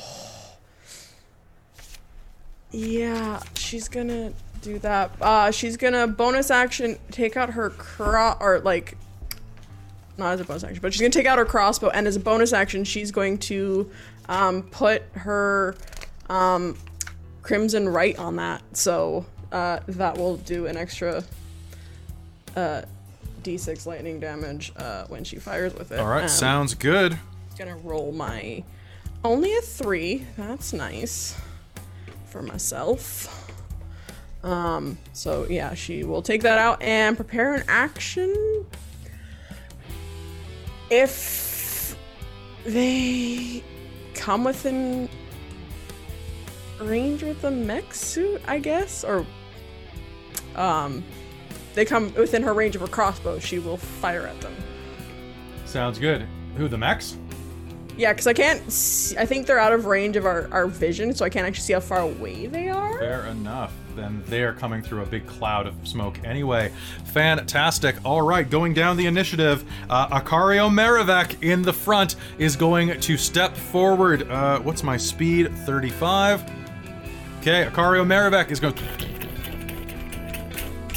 uh, is going to stride forward, lock eyes down into the room. Hey, Cal! Is that the one right there, the blonde? Hmm. Hi, slave.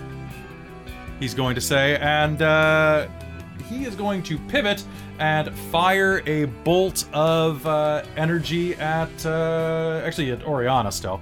Uh, so that is going to be. Come on, you can do this. Gun plus that plus that. Okay. Sorry, reminding myself how many hit points these guys have and what they can do. Okay, balls. That's gonna be that's gonna be a 19 to hit her. Uh, she's gonna cast shield.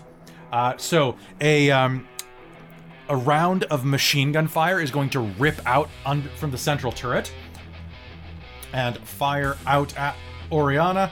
Uh, she is going to cast Shield to block it, uh, which is going to do that. The second one is going to strafe the wall, uh, slamming into the uh, the overhead, um, slamming into the area next to her. As it does so, um, this scaffolding kind of above the well is going to rock and start to pivot back and forth, back and forth. Talfrin, it is your turn. What do you do? Right, uh, Talfrin is going to burst for question mark for. Where are they coming from? Actually, They are coming from the towards- from the Oh. eastern wall. I see it. Oh no, I don't think I can get there from here. Uh, you can get to the first one. He's only 20 feet from you. Excellent. I would like to run up to him and uh, slash. Try to find a weak point and slash at it with my pick it like with my great sword. Sounds good.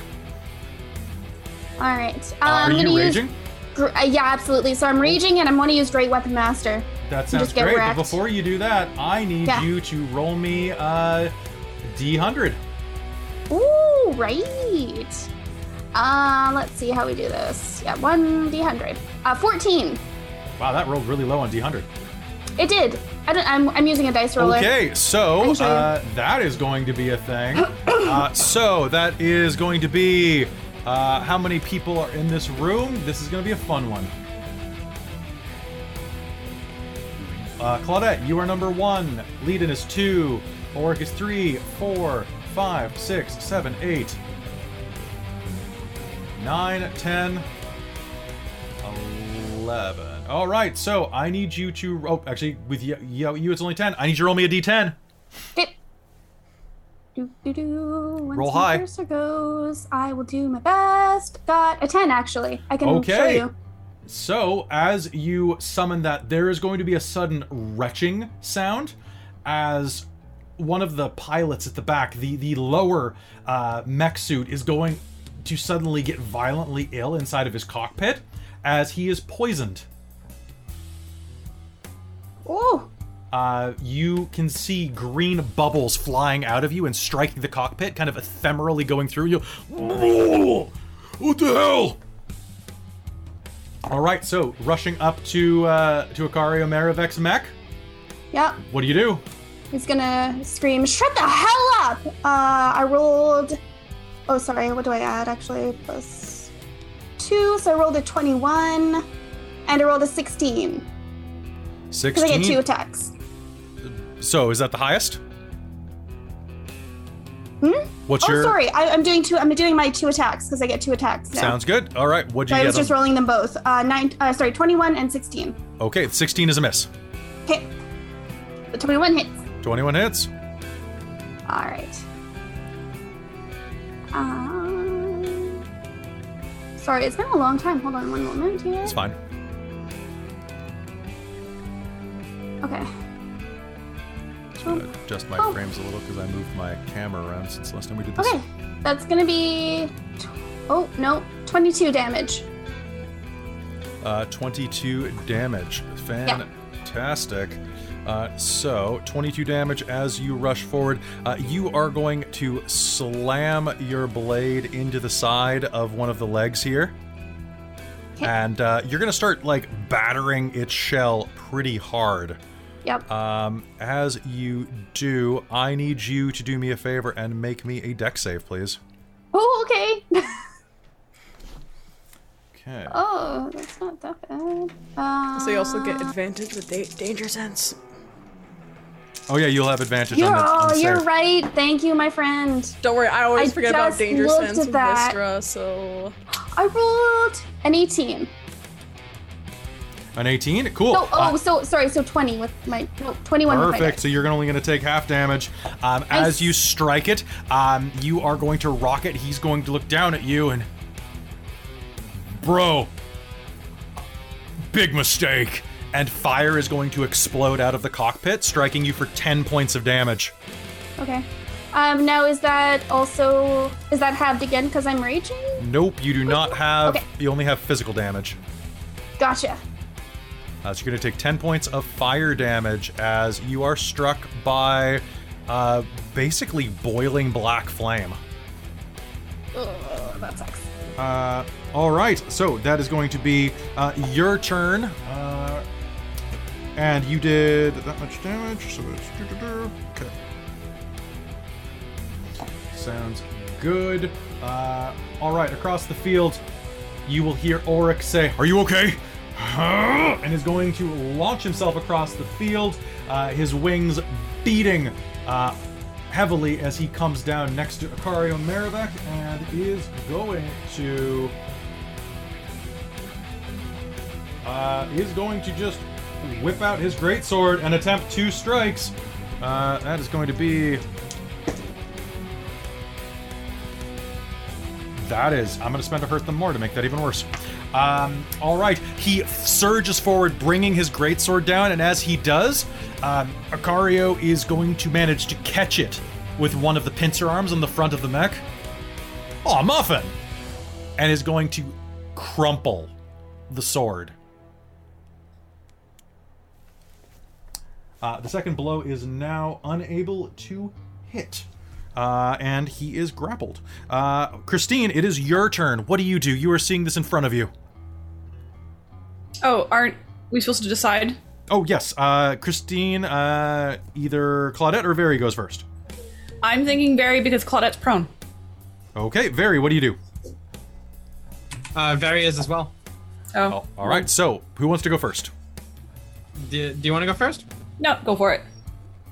Okay. Um, uh, Kelly. Yeah. Firstly, um, uh, Very had dark vision up at last game. How long does it last? Eight hours. Okay. Um, I just noticed I couldn't see what, what anything that was happening, and I'm like, wait a minute. Uh, and I checked my spells, and I had expended it. So there we go. I have that. Okay. Um, okay. Well, she's gonna use. Is Uh, that 60 feet for dark vision or 120? Uh, 60, I believe. Let me just double check. I do have it right up. 60 feet. Cool. Thanks. Okay. Um, all right. So it's half movement to, To get stand up. up, right? Yep, whatever your movement is, half. Okay, so she's gonna do that. Um, and then, so the other two aren't in sight yet. Cool. You can hear them and see a couple of red lights. Okay, Uh, so you can spend your bonus action to make me uh, an int roll if you'd like. If you want, you worked on these things. yeah, yeah, I did. Cool. You can make me an Arcana roll. I will do that. Nat 20, baby. Now, 20, you have no idea about the Templar model, but the Scourges, if and that's what it sounds like you can hear and what you saw when the light exploded into the room, uh, are immune to fire and thunder, but are vulnerable to lightning and cold. Do I know of uh like would I be able to take one over? Uh, no. No. No? No. You have never even been inside one of the cockpits. Oh. Damn. H- I Hard, no, hard no without a feat. Okay, sounds good. Um, but would I be able to maybe disable one? Uh, difficult. Difficult, you know their you know their impossible. weaknesses. Uh, I don't know if you would have if you you know what you do not want to get close enough for that. Um, these are not fun to be around. Okay, sounds good. Um, all right, so they were they were immune to fire and thunder, Yep, but uh, what would uh, what were the weaknesses again? lightning and cold. It's Lightning bad for the cold, okay. joints. Fair enough. All right. Uh, well, is going to take her move, and um, she's gonna go to the closest cover she can see, um, which she's right in the middle. Okay. Yeah, basically, it's the closest cover is probably those cages. These ones right here. Yep, the cage is directly in front of you. Okay, so she's gonna just like hop behind those as much as possible. Um, and she's not entirely sure what she wants to do. Um, You can hold your action for a reaction. yeah, she she's she's just yeah she's gonna hold uh hold a, a an action to. Sounds- I guess if she gets attacked by either side, she's gonna attack that side. Sounds good. All right, then Claudette, it's your turn. Okay, um, clarification. Yes. When they came in and started shooting, were they shooting kind of at Claudette as well? Uh, kind of near Claudette. Uh, they were all of the fire went basically between you and Oriana Otker. okay.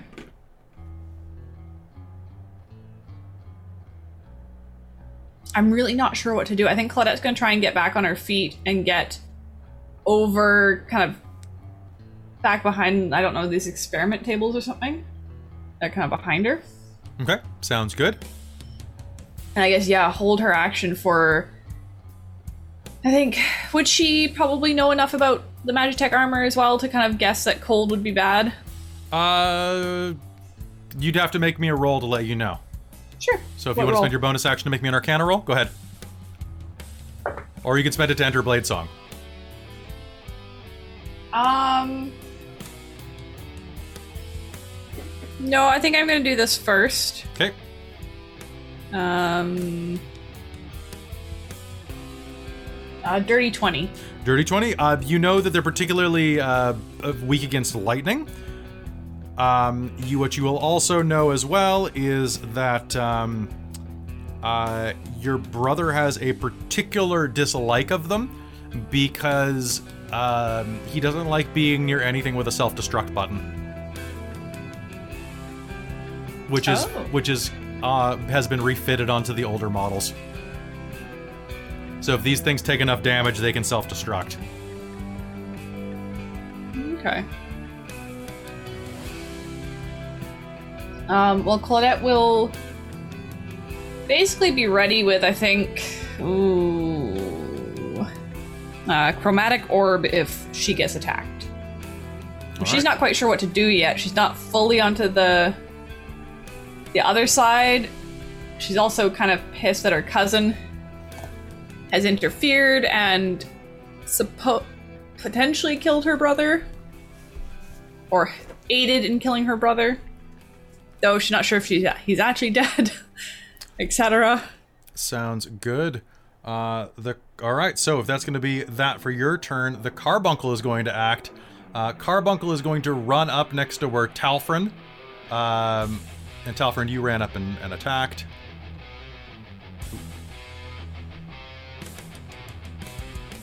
Damn it! Now I got Talfrin stuck.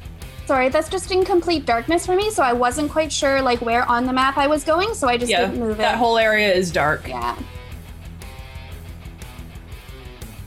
Well, it's because you're out of range. You can't see in. You have to like go in to fight and see. Uh, No, there's no ambient lighting, so if you don't have dark vision, you can't see anything. like in the entire period. room. No, like the lighting ends about here for me. Hmm. Okay.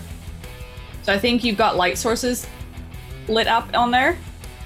If you don't have dark vision, if you move forward, you just don't see anything. Yeah, I also don't see anything around me currently. But that's that's okay, I can as long as it's not spoilers, I can look at the map on Twitch. Sorry, one sec, guys.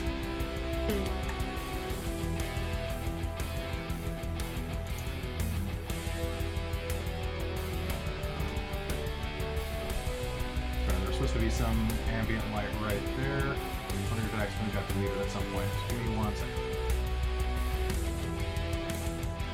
These are lamps.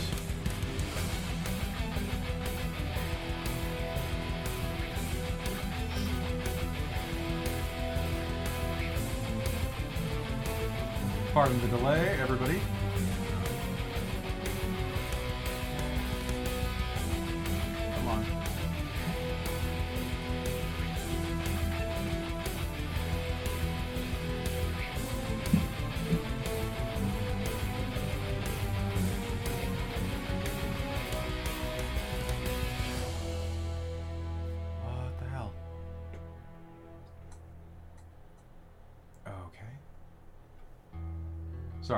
Computer's fighting me, Rude technology. basically. Uh,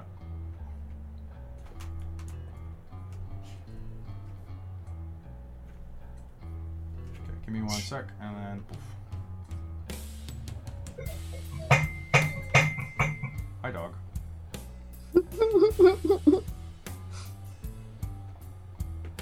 Tis a dog. Does that help at all?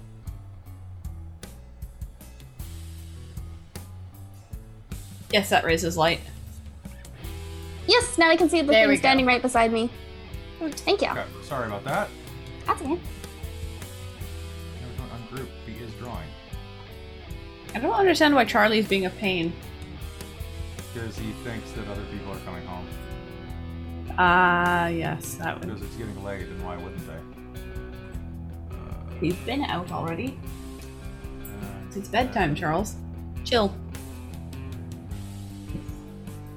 Know a what? good dog, but- This is the the Templar model, so I'm gonna say.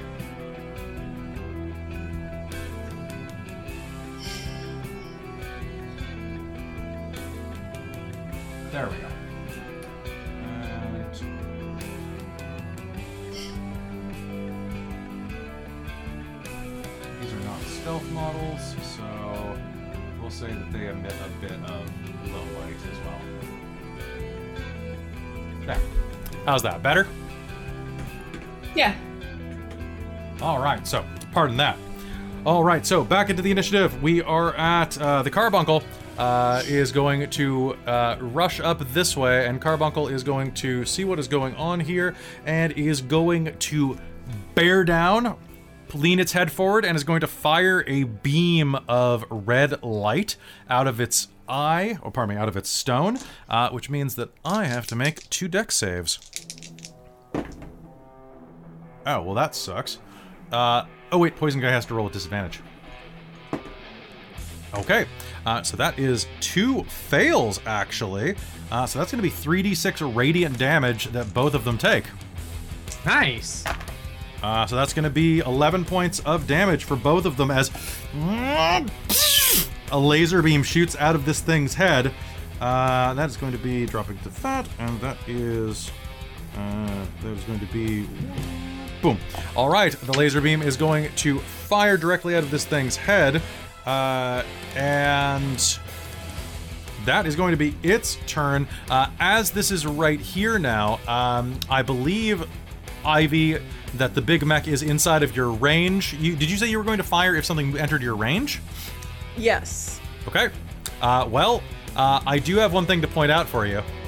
Mm-hmm. Oriana Otker is 30, 40 feet away, and the mech is 30 feet away. You are almost equidistant between two targets. Yep. Well, my my crossbow range is 30 feet. Is it only 30 feet for the as a hand crossbow?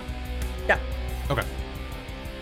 So, if it's coming in range, making like it's making an approach to move closer and attack. It is moving closer toward Oriana. Yeah, I know.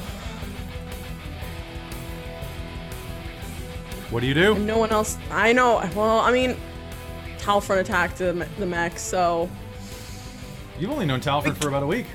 I know. I know. Ah! I don't know what she would do here. All right. Carbuncle is acted. Uh, Oriana is going to cast a spell. Uh, Oriana is going to grab a uh, a magic s- a magic sigil, hold it up, and uh, is going to cast summon.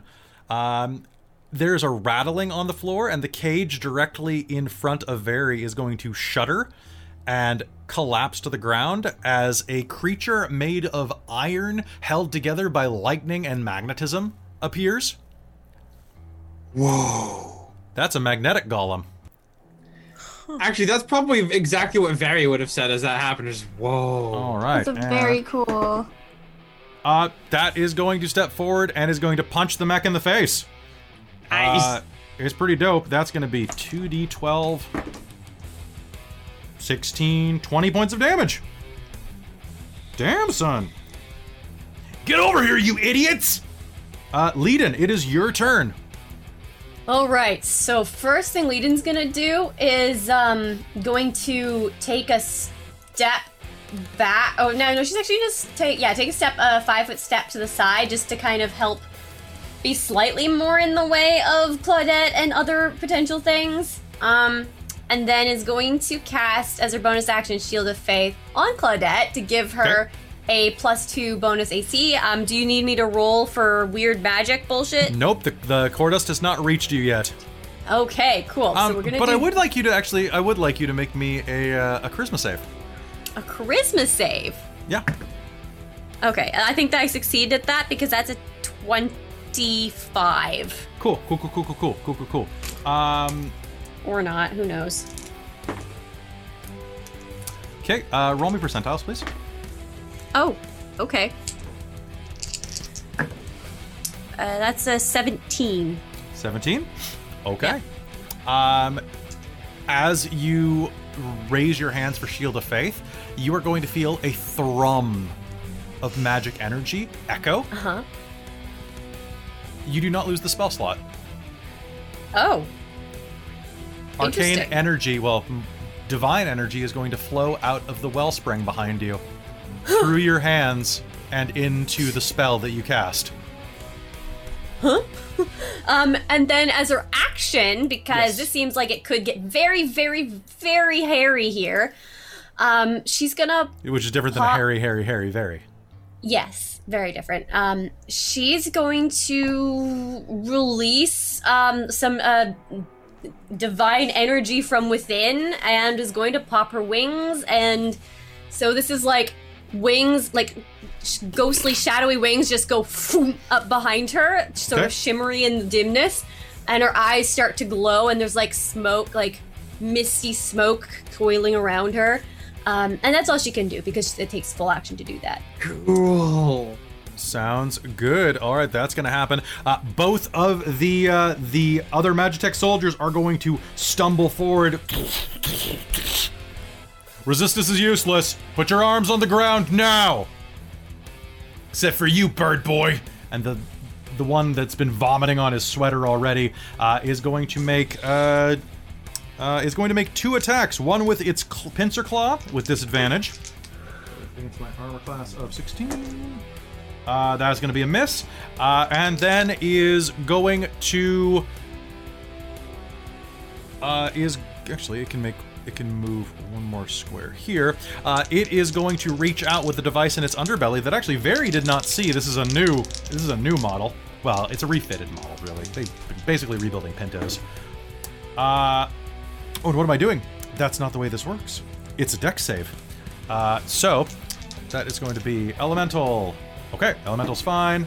And he is not fine. I'm gonna spend something good happens to, to allow Auric to roll again. Uh, that is still not fine. Um, the uh, the Magitech below is going to try to pinch. The guy's gonna vomit a little bit on his shirt again. Uh, I'm initiating it, and pulls a lever.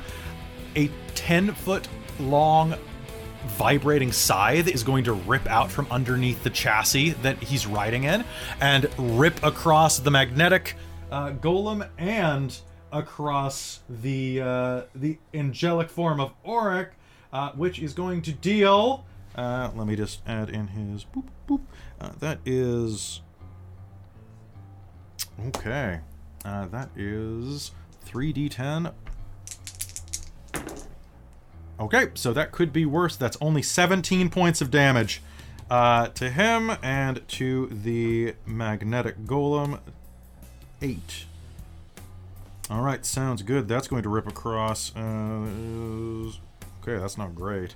Um, all right, and then the other one uh, is going to round up on Talfrin, and uh, uh, well, buddy, uh, it's going to try to claw you uh, once. Sure. Uh, so, uh, what's your armor class?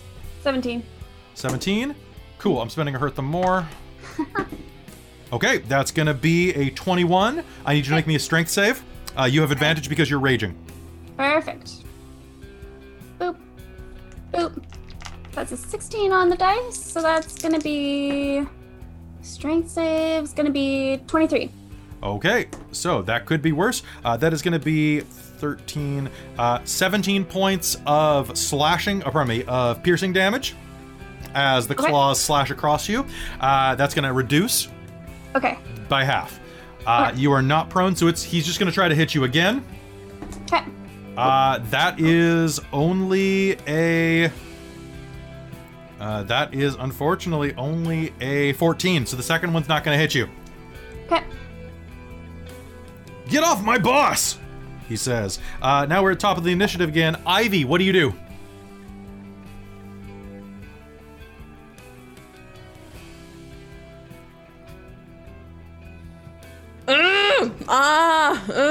Ah, Um. You know what? Um, as a bonus action, Ivy's gonna quaff a potion that um is the one that uh gives her an additional use of her blood maledict feature, so she will have two that she can use. Okay. Um, my side effect, and you will love this, Kelly, is I have disadvantage on saving throws, on death saving throws. Ooh, on all saves. No, d- just death saving throws. Sounds great. Um, and she's gonna look at. Oh wait, no, that was a bonus action. Do that as a bonus action for that. Fuck. Um. Okay, next turn she will use her blood maledict. Sounds good. What else are you Um, doing? Mm, she's gonna take. Well, they don't need two. She's gonna take a shot at the um mech that is closest to her. Sounds good. You can totally see it. Go ahead and make me a shot. Uh, so because uh, she's fifth level blood hunter, she she can make two shots. Sounds good. And it's a hand crossbow, so it's basically like a reload and, sh- and shoot and reload and shoot. Yeah. Um. So, do do do do do. That's going to be a um a dirty twenty is the lowest. Dirty, they're both hits then. Cool. All right. Um. So it's gonna be um. So those two were my lightning damage ones. Those two were my regular ones. So it's going to be three point no uh. 11 points of piercing damage and Okay. 5 points of lightning damage to it. Oh. Okay, five points of lightning damage. Okay, so that's going to be uh, three. How many points of piercing? herself. Um, 11. 11. Okay, so that is going to be perfect. All right, uh, as you fire the crossbow, the lightning is going to wrap around the bolt and is going to strike into it. Um, it is going to lurch a bit as the lightning courses through it. It's oh shit.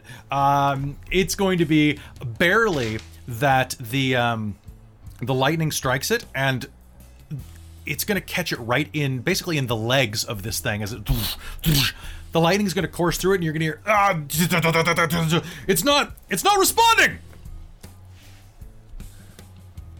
it seems like the gears are seizing up this round Cool. because lightning Cool. uh, Yeah, it does look like um, you are going to hear from the main cockpit, akario Maravek is going to say, Are you fucking kidding me? I don't have time for this shit. Overdrive! And you're to hear. And uh, a pair of uh, a pair of vents are going to open on the back, and hot red light is going to spill out of the back of his mech, uh, and he is going to advance at double movement toward Oriana Otker uh, without provoking attacks of opportunity. Damn it, I was gonna ask you. Oh. Rats. I know its special abilities for these things are gross. The Templar model is great, uh, and because he's doing this, he can do a charge attack. Oh. Oof. Woof. Uh, that is oh, that is only a twenty-three. Uh, so Only. that is going to hit. That means that he does double damage on impact because he's charging in this. Uh, so that is only six d10. Uh, here we go. Oh God, really? She's fucking lucky. Um, 10, 15, 35 points of damage plus uh, 41 points of damage is the best that he gets on this. Okay, uh, ripping across, uh, he is going to smash through side of the well. The old stonework and masonwork that that it's built into is going to explode, and a puff of core dust is going to enter the air uh, surrounding the well from the uh, from the core crystals that are embedded in it. Uh, the area is going to be suffused with this quasi anti magic energy. There we go. So Leiden is in it, and Claudette is on the edge of it. Damn. Okay, and as he says that, he's going to reach out and with a long blade, almost like a greatsword, coming out of the side of one of his max knuckles, is going to plunge it into Oriana Otker's stomach. It only kind of wings the ribs and off the side, but it is a very bad hit that's going to need some healing. Um, okay, that is his turn. Talfrin, it is your turn, my friend. You have another mech directly in front of you, one beneath you. All right, so he's gonna look around to the other mech he didn't hit yet and be like, "All right, you asked for it." And he's gonna swing. Uh, sorry, you said that the uh, angel guy was the one that was grappled and not Talfrin. Uh, the angel guy was grappled and was dropped to the ground when Okay. Maravek launched forward. Okay, okay, okay. Um, so I can still use my two attacks, right? Yes, you can. Awesome. I'm gonna try to do so. He was not able to. So basically, scourges, their whole thing is they knock you to the ground and then minch meat you while you're on the ground. Oh, gotcha. With strength saves. With strength, yeah, they have to knock you to the ground with strength saves. Gotcha. Gotcha. So they're not very good against you. The Templar would be really good against you, but it's busy. Oh, probably. But that's the I wanted that one. Okay, anyway, I'll roll. Sounds good. You can chase it. Here. Um, on, on. How we doing? Give it. I rolled a 21 and I rolled Hit. a 13, but I'm lucky, so I'm gonna re-roll that. that yes, you are. Re-roll it. Uh, no. No? Was it less? Okay. No, it was less. No, that didn't work. Sounds But good. that's okay. All right, roll me damage on the Um, one. We're using Great Weapon Master. Great weapon master. That's why I didn't hit. Okay. Tried so hard. In the end, you still hit him. This is true. All right, so okay, so let me 26 damage. 26 damage, and your Yes. weapon is not magical, right? No, no. Okay. It's just a regular great sword. Okay. So, uh, you are going to smash into the front of the chassis, cracking some of the metal, and then bringing your sword down again. It's not going to scratch much, but the glass on the cockpit is going to crack. Um, in theory, you might be able to target to target the rider on these uh, with Oh, I guess disadvantage. that's true. Oh. So, if for the future notice, could be good. All right, Could so now we are down to Auric. Uh, Auric is going to see his, uh, I guess, his wife uh, being attacked, and is uh, going to uh, take a step back, and is going to force both of these guys. Uh, oh, actually, no, he doesn't have to look back. So he's going to take a step forward, look directly back, and both of them have to make me a save, which are two fails, as radiant energy explodes out of his eyes, engulfing them in white hot flame that you remember correctly from your fight in the Mage Hall. Uh, they are going to take 19 points of radiant damage and uh, need to make a strength save, which they have advantage on because they're in mechs. And that is no shit, really? Okay. Okay. Oh wait, that one has that one has disadvantage. Anyway, so uh, so the one that you are fighting, Talfrin, is going to stumble back as is blasted for twenty, uh, for roughly nineteen points of radiant damage.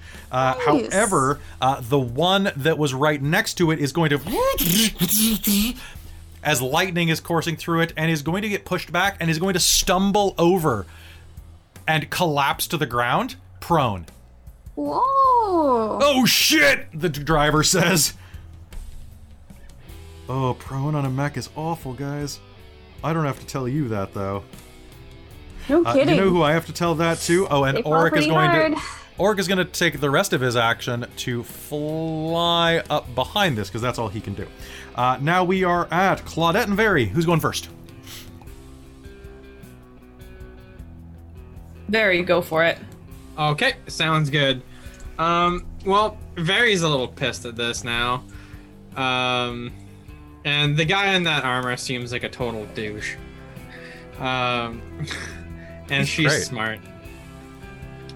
I. Um, I mean, he seems fairly dreamy to her, but um, she's gonna run up behind this table and what do I what one do I want to do?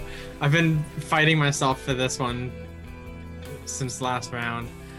Um Okay, she is going to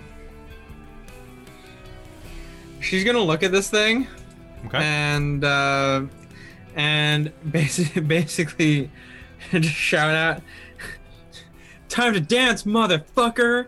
And she's gonna pull out a one of her spell grenades from her belt, unclasp it, okay. and uh, she is going to lob a chaos bolt at this thing. okay. Uh, so let me just make you a a attack roll. Okay. Yeah, ranged spell attack. Here we go. Uh, I'm still not used to using spells much. Um, It's okay. that's gonna be a 19 to hit. A 19 to hit is going to be a miss. What the shit? Do you have determination? Uh, yeah, I do. Um, I'll allow it. I wasn't expecting that. Uh, so a No one 20 expects the Amrish Inquis- Inquisition. Yeah, holy crap. Um, so that's gonna be a 22. Is it Okay. Emrish or Emrisian? Emrisian, I but say you know, I had to- Emrisian. Ah, okay, that's what I thought The too. Emrisian Inquisition. Our chief weapons are surprise and magitech. Magitech and surprise. Is a 22 a hit? A 22 is a hit, yeah. Oh, thank God. Uh, okay, so she's gonna uh, toss this this grenade basically. Okay. And what type of Um, damage is it? Let's let's see. Because I don't know until I It's roll. gonna it's gonna be fire. I really hope it isn't. Um, it's going to be. Wow, really? Was it fire? I have two options: fire or thunder.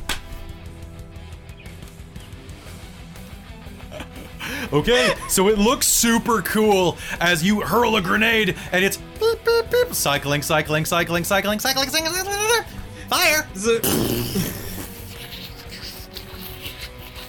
A fireball erupts around the mech, and as it's plunged into Oriana Otker, he looks over his shoulder. Don't worry, babe, I'll get you next. Claudette! He hasn't actually spoken this round, so he'll look over. Hey, cuz! Help me clean up this riffraff! Bruh. And uh, She's gonna like cough on the corners and be like, "Oh, did you have to shoot towards me?" all right. Um, and Claudette, it's your turn. I don't know what the fuck to do. Fair. Like, I guess um, I hear you whimpering, Christine. I know you're worried.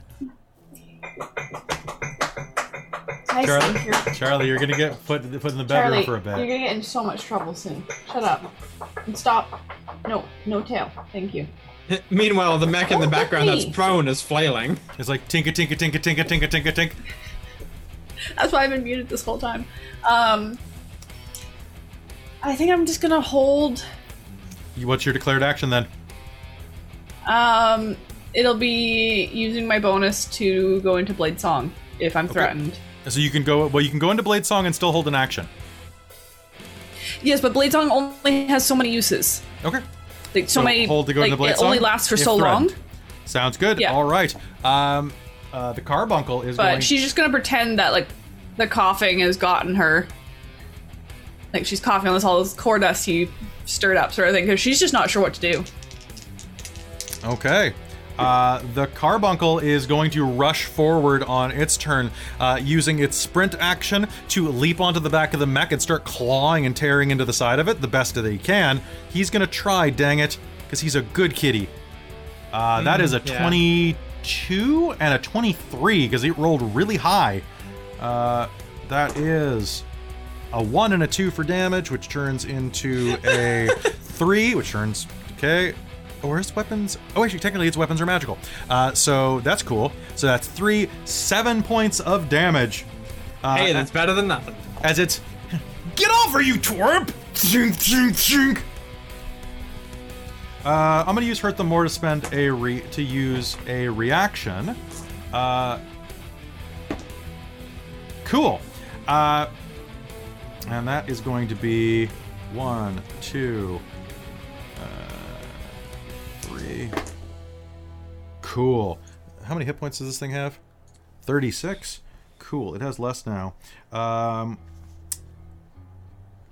uh, as it is clawing, one the the claw that is not embedded in Oriana Otker is going to go grab the carbuncle and hurl it bodily into this ancient winged statue at the back of the temple. Um, and you're going to hear a noise as blood sprays out of the back of the carbuncle. Uh, it's going to take uh, about 80% of its health and damage and hit the ground Oh. hard. Uh, and the statue is going to start wobbling. All right, uh, that is the Carbuncle's turn. Uh, Oriana Otker is going to is grappled uh, and is going to use. Uh, yeah. Uh, oh, she's in core dust though, so hold on one sec. Uh, core dust is fresh, so she has a 75% chance of this not working. Uh, that was a 15. That's a fail. Uh, oh wait, no, you have to roll under. That's right. That's what I had before, right? That's what we did before. You have to roll under the number. Yeah. I think so. Yeah, I I don't really believe so. remember. All right. So uh, she is going to uh, blink and misty step across the room. Uh, blood trailing. Basically, there's just as she pulls back, there's a sudden blur of motion as she hurls across the room as a mote of smoke, uh, coming to at the edge of the room, and is going to spend her other action to quaff a potion that she has.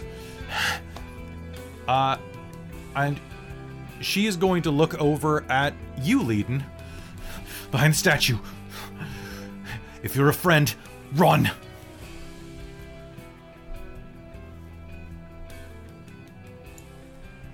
Go! Uh, that's gonna be okay. Back up to 70 hit. Back up to back up to 60 hit points now. Uh, Leiden, it's your turn. What do you do? She said behind the statue, right? Yes.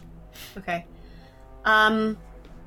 So I didn't actually say this before, but Leiden was actually just on her knees. She didn't fully stand up, just for the evocative imagery of that. Um, but this time she will get fully up to her feet, um, and is going to step back to Claudette um, first and say, "Let's go." Grab her and start trying to pull her.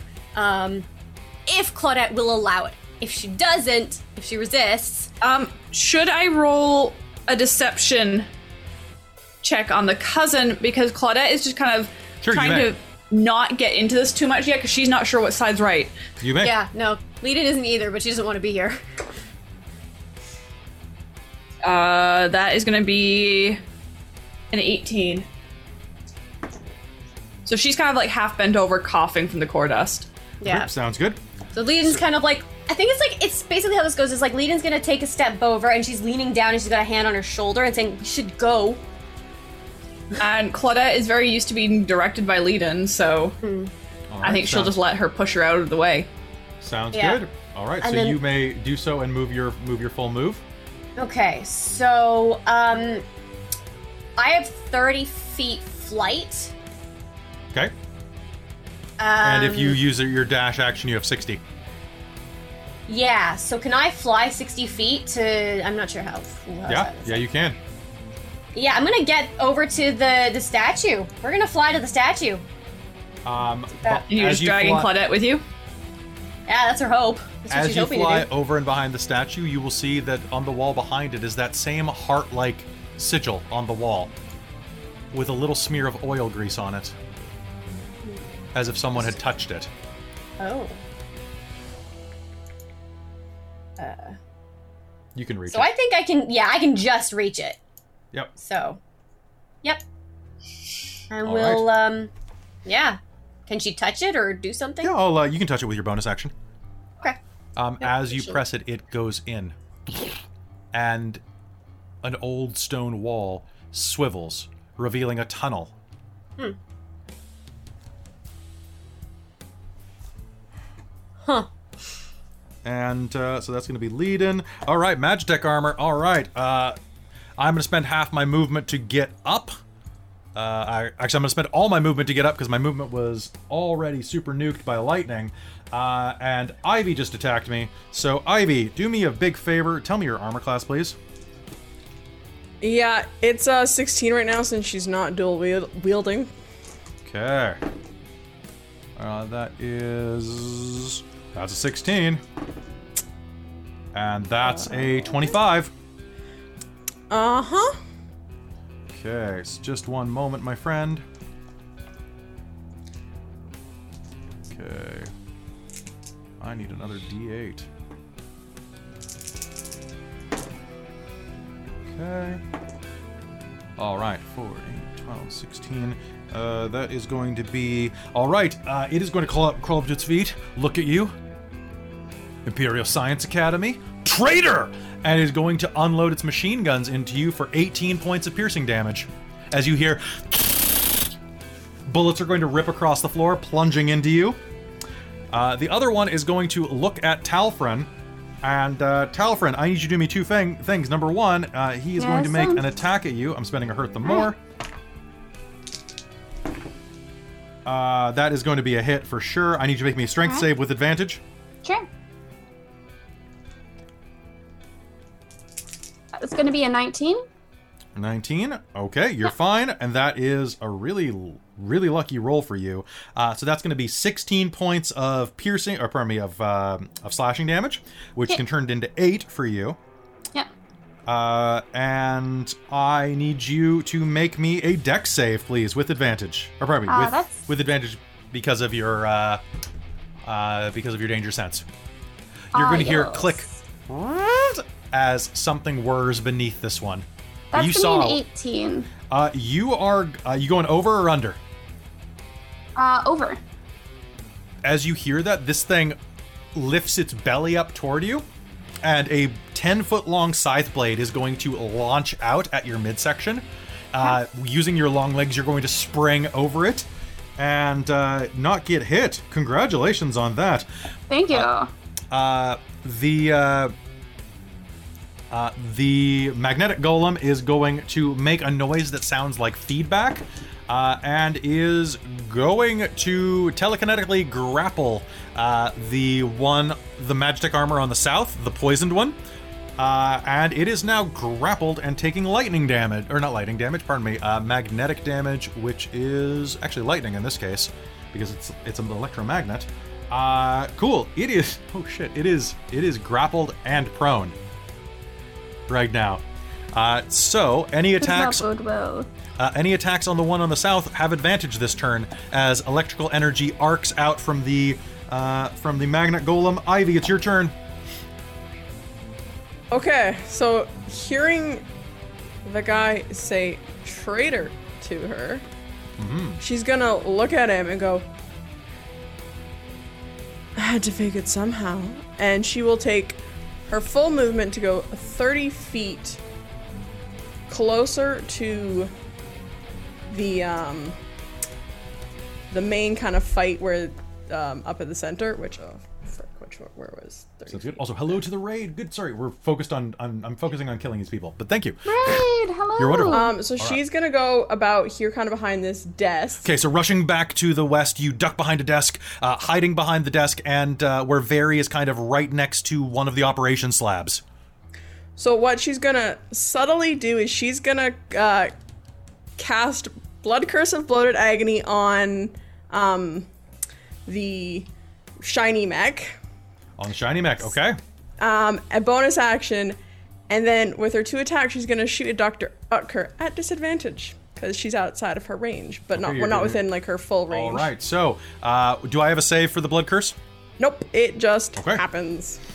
All until my next, the end of my next turn, uh, a creature you can see within 30 feet of you painfully swell until the end of your turn. For the duration of this curse, the creature has disadvantage on strength and dexterity ability checks and suffers 1d8 necrotic damage if it makes more than one melee or ranged attack during its turn. All right, so sounds good. Um, go ahead and make that roll, or roll me the damage. Perfect. And then uh, when this is over, I need you to make me a Dex, a save. Okay. So the two attacks against um, Dr. Otker are gonna be. Um, the highest one is going to be a 16. 16. That's the highest one. Yeah. Uh, that is gonna be a hit. Uh, I'm gonna spend shield to actually Cool. give myself a 17 AC. Cool. So those will both whiff, um, So- and then you need to make a Dex save. Uh, you need to make a Dex save for the bloat that happens to Shiny Mac. Um. Oh no. That's only gonna be a, uh, a nine. Uh, you're going to take 13 points of fire damage as the mech pivots around, and you're going to see Akario Maravek behind the seat look down. His eyes glow bright red, and Hellish Rebuke is going to hit you. Shit. And Well, the, he, it doesn't take the damage until it makes more than one attack in a round. he doesn't take the damage until. Oh, he does not. Until he takes more than one me- melee range attack. Uh, one sec. Let me just double check that. Then I think you're right. Then being damaged. Yes. Okay. Then never mind. Uh, he is going to be hit by that. Look at you and say, "What is the deal with all of this heresy today?" I missed. I won't. And uh, oh, it's my turn. Uh, so uh, I'm gonna do. Ooh, I can do my rush. Uh, I need you to make me a Dex save. Uh huh. Uh huh. All right. Okay, that's gonna be a dirty 20. Sorry, the carbuncle's over here. Uh, dirty 20 sounds good, and okay, that's gonna suck. That sucks for him a lot. Uh, that is going to be okay. Uh, 21, 26. Okay, uh, he is going to turn around and draw back the sword that is still coated with the blood of Oriana Otker and is going to you're going to hear those engines fire up again and he is going to slam into Oric the winged man uh, dealing 39 points of piercing damage. Blood is going to explode out of his mouth uh, as it strikes true. Uh, damn that was a hell of a hit. He is definitely beyond bloodied at this point. Um, and is actually going to need to make a strength save or be pushed. Uh, he fails, so he they are going to be right here, all next to each other. You're all really close, guys. Uh, Talfrin, it's your turn, my friend. What do you do? I'm gonna keep on keeping on and try to get this mech guy. I believe in you. Thank you. All right. Uh, so he is jumped up from the sword, Yep. So you dodged that. dodged that, and he's So swinging you down. Could, you could try now that you're up there. Um, basically, Yeah. the blade comes out. You actually Ooh. have a little landing pad that you can perch on, giving Oh, you a bit of a leg up because the, the thing a- has to be cranked back into position from the inside of the. Well, it doesn't automate, but it has to be cranked. So you actually could attack the cockpit from your angle, Okay, like straight. Straight down. So- yeah, you'd have disadvantage be- to to make it through, but Okay. Let's let's Or you- go. okay, do it. I believe in you. Thank you.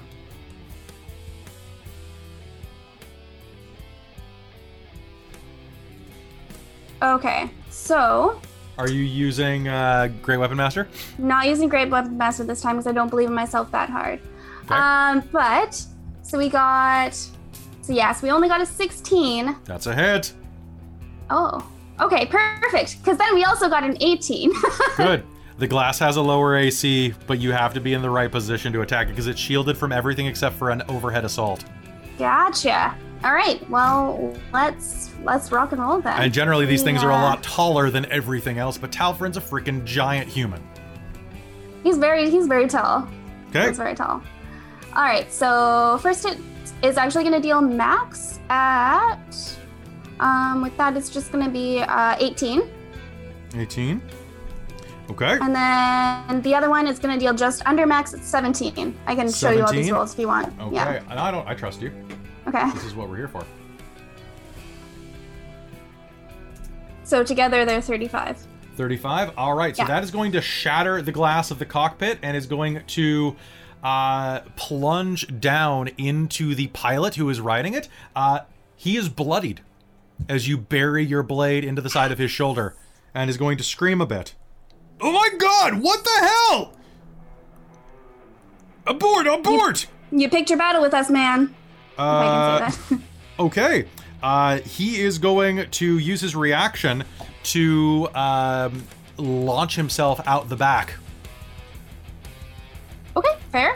Uh, and I need you and everyone within 30 feet to make me a Dex save. Gotcha.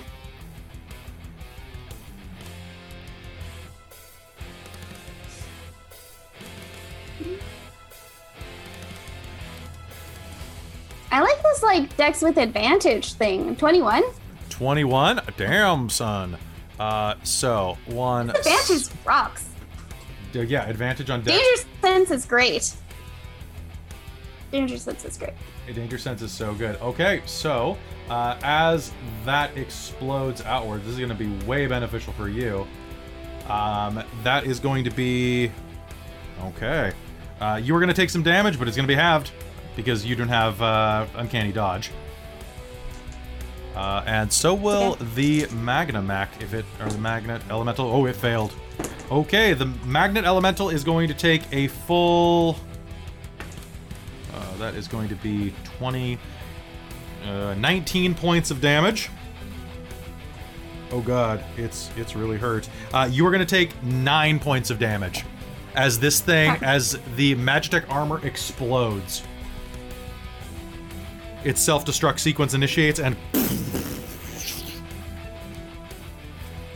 the soldier has ejected and is on the ground now with a rifle raised. Uh, and that is your turn, but you still haven't done any movement or bonus action. Oh, if he's like not running away, running away, I am going to run towards him? Question mark. Toward him, you can, Yeah. or you could run toward your uh, the big fight. Ah, I guess I know. that's Do you want the big one? I guess I do want the big one. All right, I'm gonna run towards the big one. How far can I make it?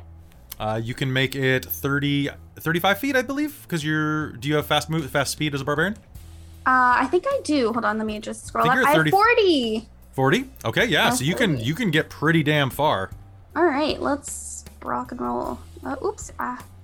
Uh, all right i will do my movement if you want to. All right. So rushing forward, uh, it is going to go down to Claudette and Very. Um, well, I think I went Claudette's first last time. Okay. been pulled back behind the statue. Yep. A door opens into the wall behind you, and you're going to smell sea air and feel a rush of wind. Cousin, where are you going? We have so much to talk about. Your brother sends his regards. He's doing very well. You'd be proud. How is that being said? Just like that. He sends his regards. We should have dinner. Ah! Because it feels like it might be sarcastic, but she's just not sure. So, Help me take care of these heretics, and we'll call it a day. Your hesitation's very unbecoming. And that's all he has time for.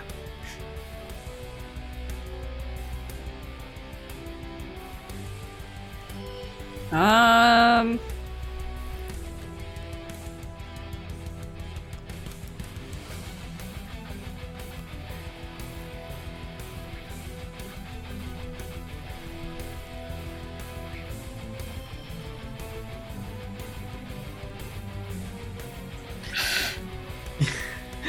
This is really hard. Yep. I'm going to spend a drama bomb. Mm-hmm. Uh, Oh. Otker is going to hold in her guts, turn to you, and is going to say to to Claudette, "Don't be your father's daughter. Be better. Get her out of here.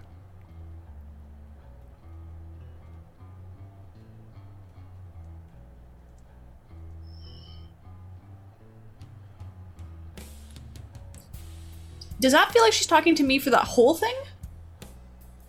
She's I get Leiden out of here? She's talking at you and Leiden. So. Could be to either of you. Vex Nergali. Go to Vex Nergali.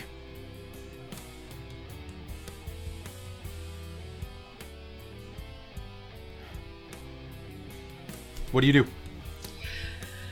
Blood is welling between her teeth as she is shouting this. Vex Nergali, go! Claudia's gonna go. Okay. All right. So, she. Yeah, no, this person has had a lot to say that has kind of made sense. sounds good. Okay, so Claudette, I'm going to consider you out of the fight for now. And, uh, Very, it's your turn. Okay. Um. Well, Vary's going to. I'm going to spend a Uh, drama bomb. Very, you're going to hear something very disturbing. Yes. Uh, it's the sound of gunfire. A lot of it. Coming from the tunnels. Like the tunnels that we just came from. Yeah. You Oh. hear the sound of what sounds like a some type of reptile screeching, and then sounds like at least a dozen people with rifles. Uh, okay. Uh, hearing that, Vary is going to uh, take a look at her companions and say, "Yep, "Time to go." And she's going to bolt towards. What she, I mean, she saw everybody else go behind. Uh, well, she saw uh, lead and carry Claudette behind the statue, Mhm. and I guess she could hear that conversation as well. Um, so yeah, she's just going to bolt in that direction. Uh, so she's just gonna go wee. Sounds good. Uh, you can double move. Oh yeah, she's going to do that. Cool, cool, cool, cool. Uh, one sec, real quick though. Uh, I'm gonna spend it. I'm gonna spend inspiration for this. Okay. Cool, cool, cool, cool, cool, cool. Uh, this one. Ooh, I'm sorry, friend. Oh, that's a bad thing to say. Uh, as you rush out, the bladed arm of the mech uh, is going to lash out with its 15 foot reach. Uh, oh, that could have been. Uh, roll that back inside there. There we go. Uh, you're going to take 16 points of slashing damage. Oh, pardon me, 22 points of slashing damage. Oh, that's more than sixteen. Um, Uh, as you rush by, the blade is going to lash out and bite into your arm and side, kind of raking down your back.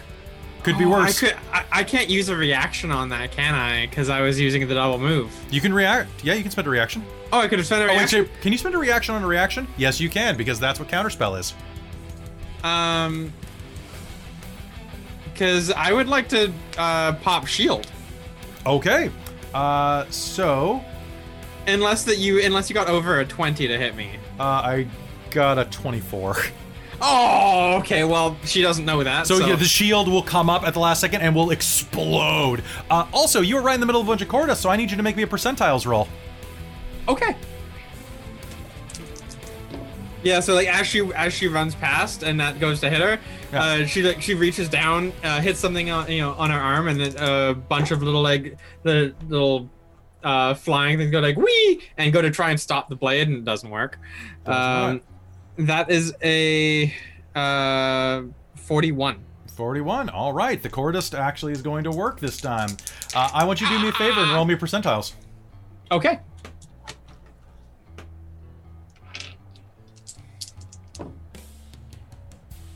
That's a 44. Okay. Uh. Ooh.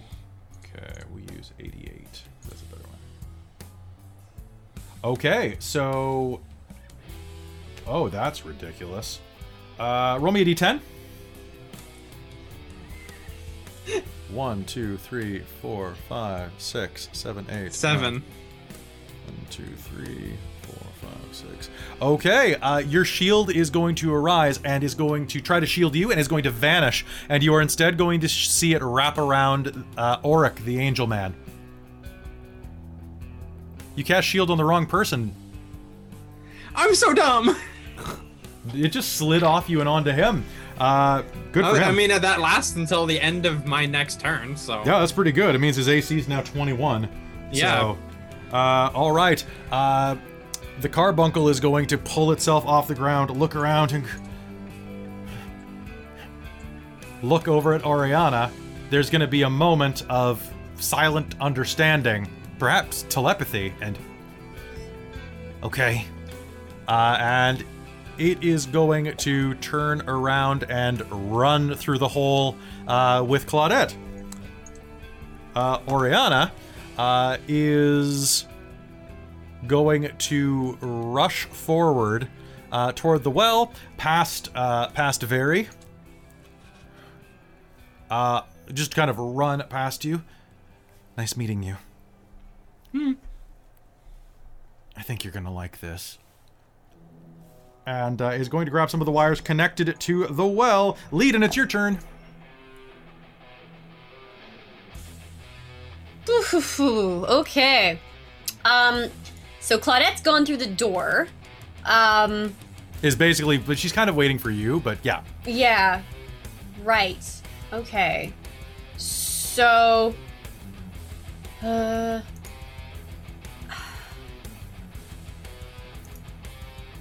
Where and so she's trying to. I think I'm trying to figure out where everybody else is is located and whether or not. I Ivy and Auric are over by the Templar mech. Uh, Talfrin is kind of rushing toward the Templar mech. And uh, you're pretty sure that from your vantage point, with um, with the sudden light in the room, you can see at least two dozen soldiers headed through the destroyed wall, because they all have Yeah. flares lit up. Uh, and I can't do anything to help anyone else move faster, which sucks. It's Uh, just You can try. I don't have any spells that would do that. Roll me percentiles. I would have to like. Oh, okay. She just Corvus wants to does get here freaky faster. things. That's true. I guess at this moment she's kind of it's not a divine intervention, but she is praying and like has her Okay. wings out and she's just like, come on. Let the people I care about at least make it out of this, please. Um that's a nine. Perfect. Uh, all right. Uh, you are going to. Uh, who would you like to target with this effect? Vary's pretty close. Talfrin can probably move pretty fast. Sounds good. Ivy's Uh, in the middle of combat though. But I don't have line good. of sight on her, I don't think. So So either Ivy or or, or um or Talfrin. One of the two. Uh, Ivy or Talfrin. Um, Yeah. d- which one would you like? Both of them? Yes, both of them. Cool. Do you want to also cast it on Very? Sure. Cool. Uh, take three levels of exhaustion, please. Okay. All right, uh, reaching into the weave, um, you are going to turn around and you are going to see as you raise your holy symbol, um, tendrils of blue white light are going to kind of rise out of the well and connect you and are going to just reach over and just delicately, like a mother saying goodnight to their children, um, spike out and touch the chests of each of your friends. Uh, your speed, uh, all of you are going to have the benefit of haste for one round. Cool, because I don't even have haste as a spell. That's no, cool. you don't. No.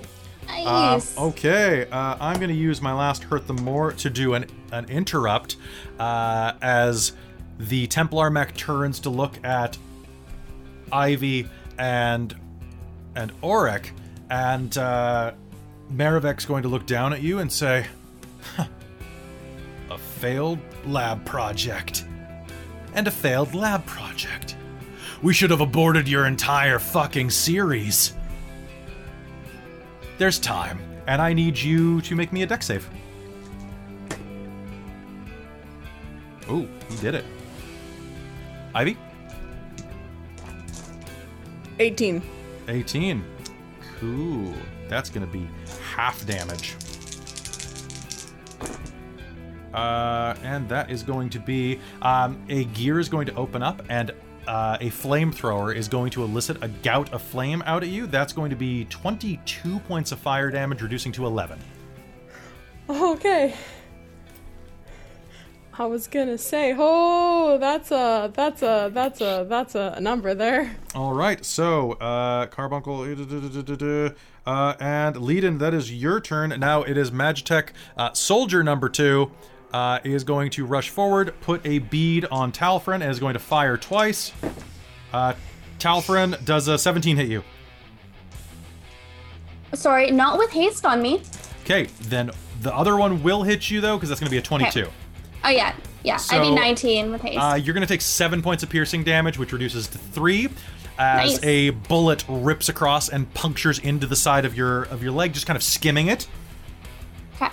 Um, you can see dozens of other soldiers rushing into the room.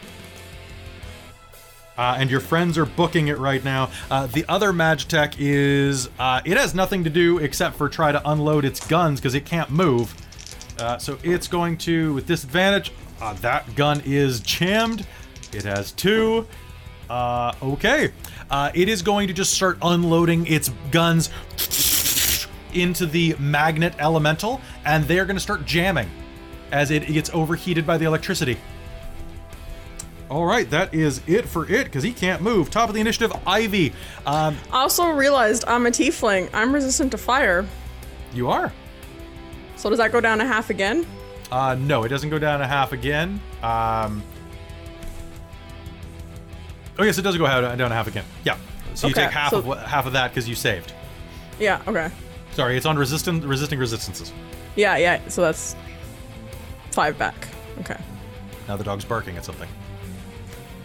I'll let him. Okay. What do you do? There's still time. Who's saying that? He, that's what he said to you. We should Oh, have aborted yes. your entire run. There's still time. Fuck, fuck, fuck, fuck. Oh, I. What a fucking mutant.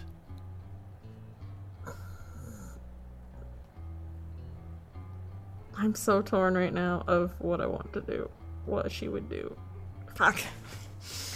I've been thinking about this the whole time, and I don't know what to do. I know what I should do, but I don't know if Ivy would do that. Five. Four. Fuck it. Okay, fine. Three. Disengage, action, and she's gonna book it. Okay. Uh, full. Sometimes, people, when you're running a game, you just have to give a countdown. If that's what you're gonna do, then go. Yep. Um. So, haste gives you an extra action, right? Gives you an extra act, uh, one additional attack, basically, Mm-hmm. on an action, and uh, gives you double movement. Or pardon me, it doesn't give you double movement. It gives you uh, one sec haste because it's been it's been a minute since I played Farah. And it's gonna be a minute again. Uh, uh, until the spell ends, the target's oh speed is doubled. Yeah, yeah, yeah. Uh, plus two to Yeah. AC, advantage on Dex saves, and gains an additional action on each of its turns. Yeah. Can only be used to take the attack, dash, disengage, hide, or use object, which means that your speed technically be could be 120.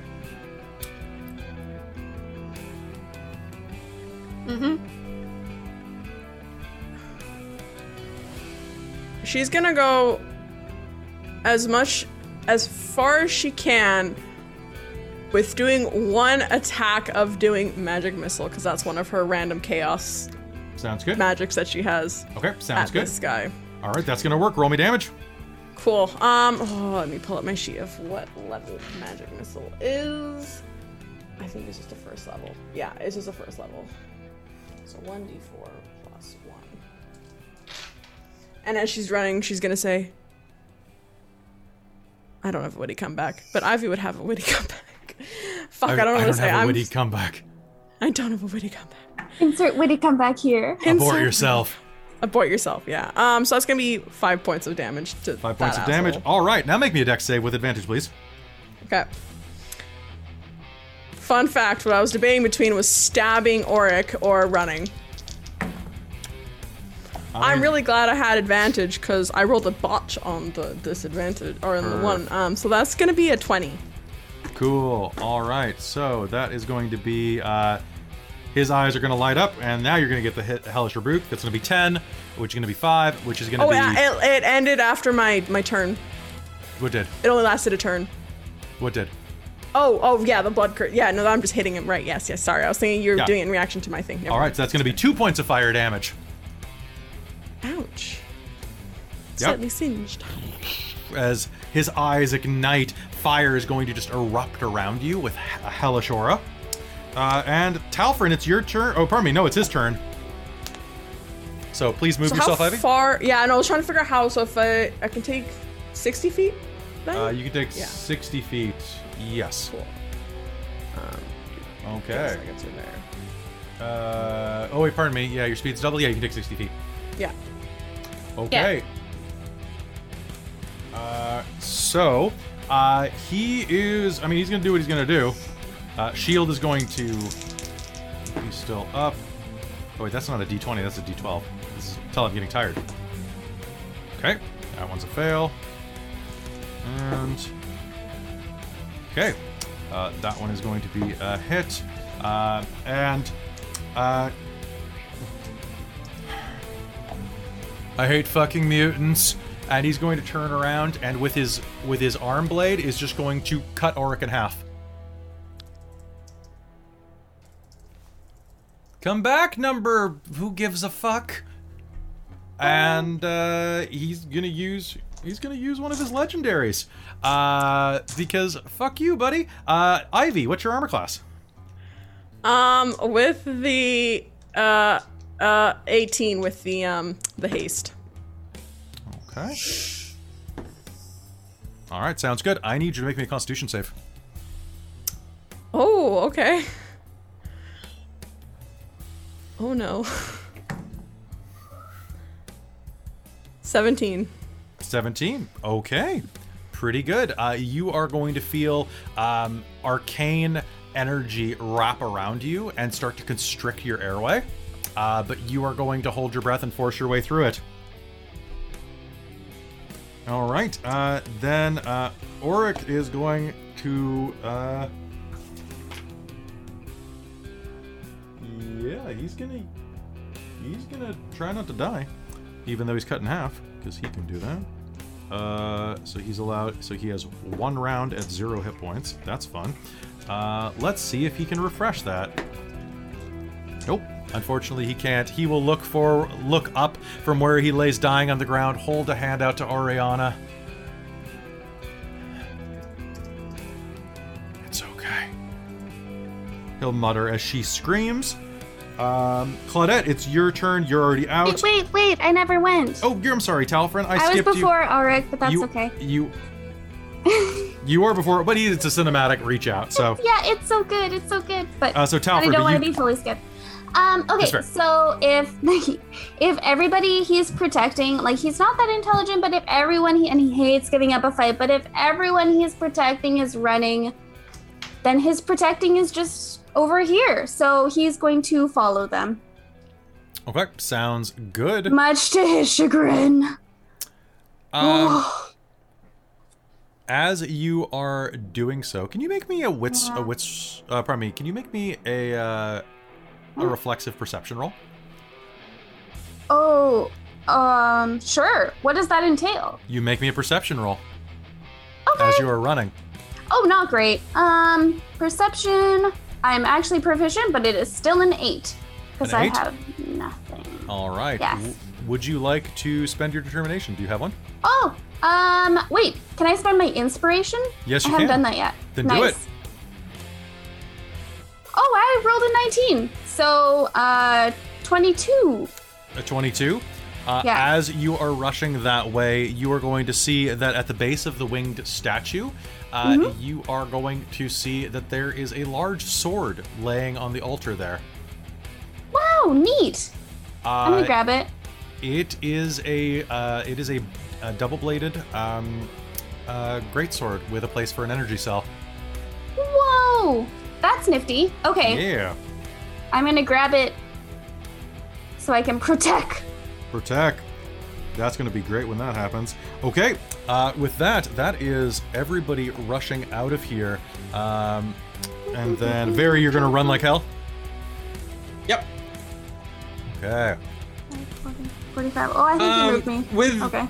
I don't know. Uh, so with haste, I could make an, a, an attack and still get out of there, right? Yeah. So before she yeets out of there, she wants to try and take a pot shot with her pistol at the uh, the Templar mech. Okay. Um, so that's going to be. Uh, that's gonna be a miss. Okay. Sounds good. You're gonna take a pot shot. It's gonna pew. I'm gonna find out who you are, little bitch, and I'm gonna skin your entire family. Roasted halfling. And she's gonna yeet right out of there. That's probably a good idea. Yeah. All right. So, yeeting forward as you will. Um, all right. You are going to rush outward. Uh, all of you are going to clear the door and are not going to be able to hear. Well, no, you'll be able to hear it down the hall because I'm going to spend my last drama bomb so that you can hear it down the hall as it happens. Um, as the rest of the soldiers begin to pour into the room, you will hear Akario s- just shout, They're going out the back way! They have my cousin! Kill them all!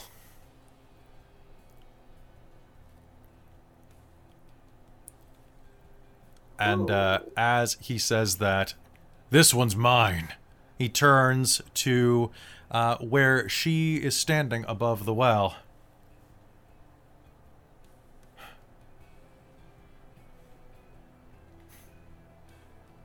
and uh, reaches down, pulls a lever.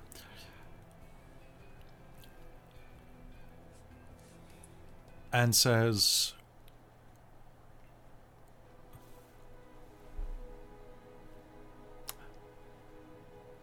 Not on your life.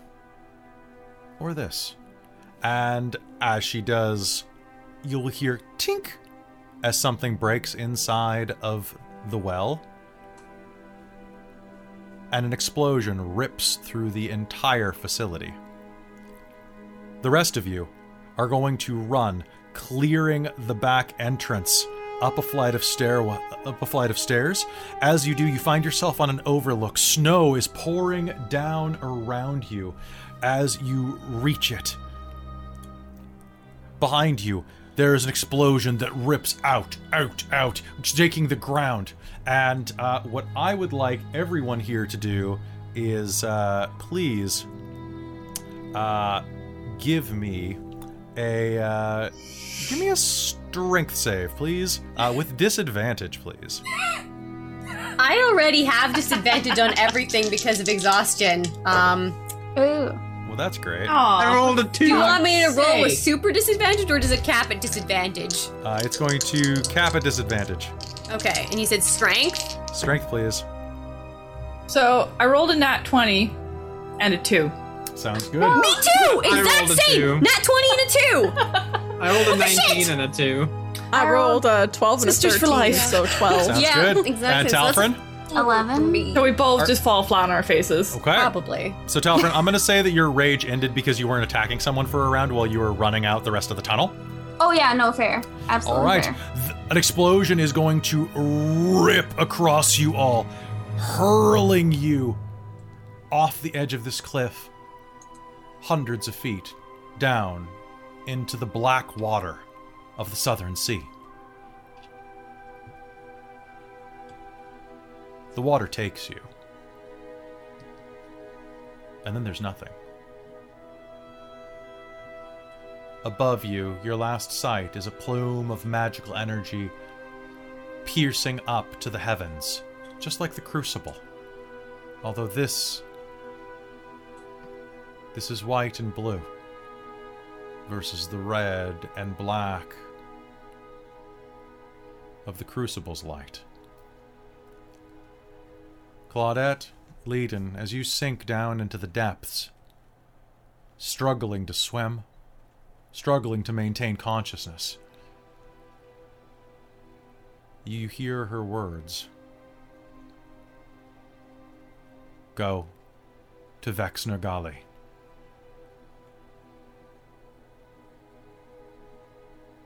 Go to Vexnergali. Above you, bodies are strewn everywhere inside of the destroyed temple. The mech suits have been m- melted. The slag that remains. Barely an ingot of what it once was. The bodies of the soldiers of what huh, are mostly charred, like like long pig roasts on the beach. The third contingent of soldiers arrives, covering their mouths. Oh gods, what is this? This is. Ugh. Is anyone still alive? And you'll hear.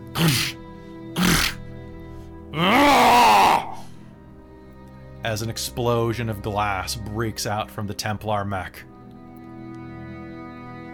Akario Maravek stands up and rips off his helmet.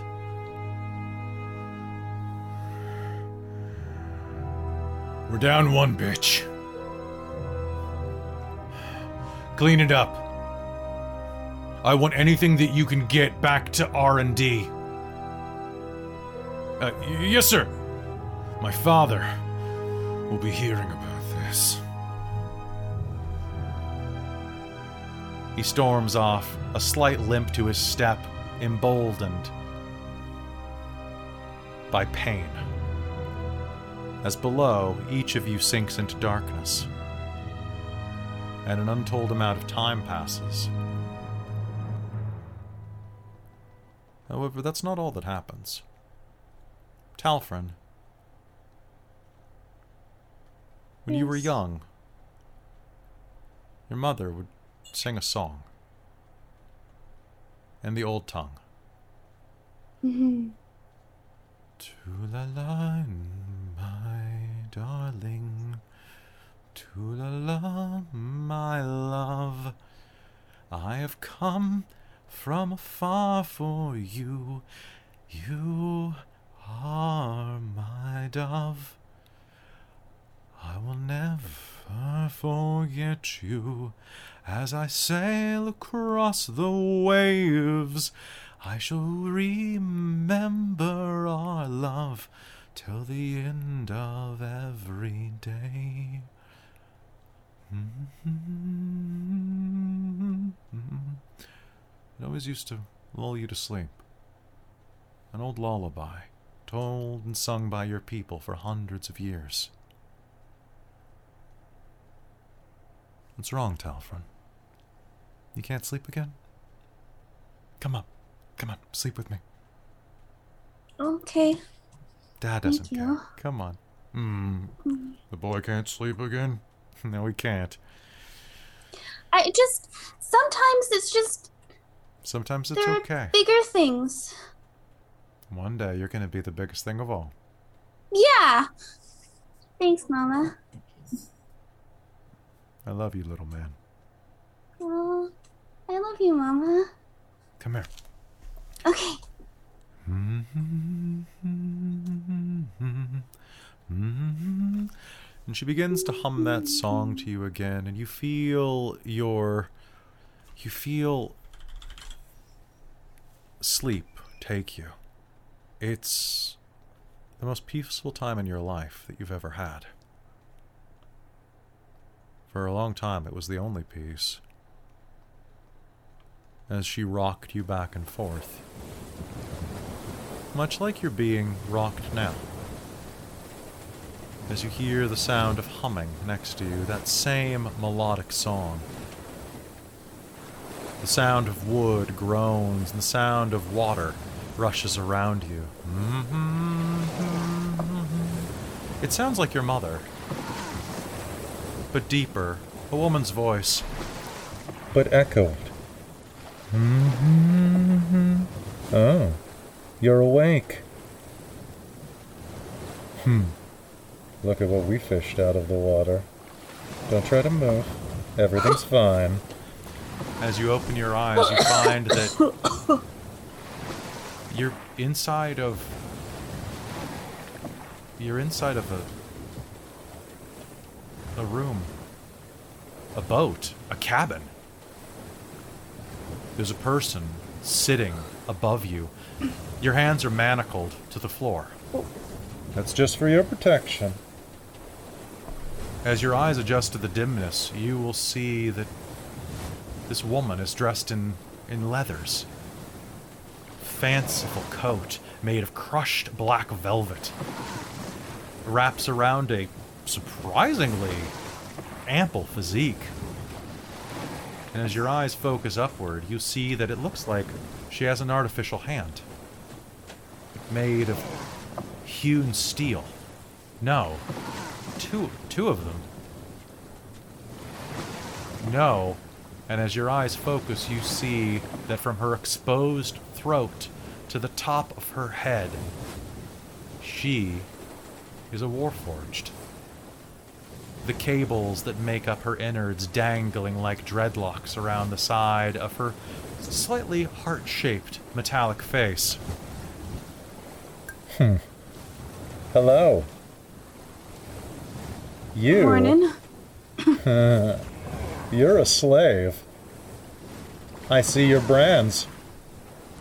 Interesting. Yeah, Cataganian, huh? I was. Yeah, am. I like Cataganians.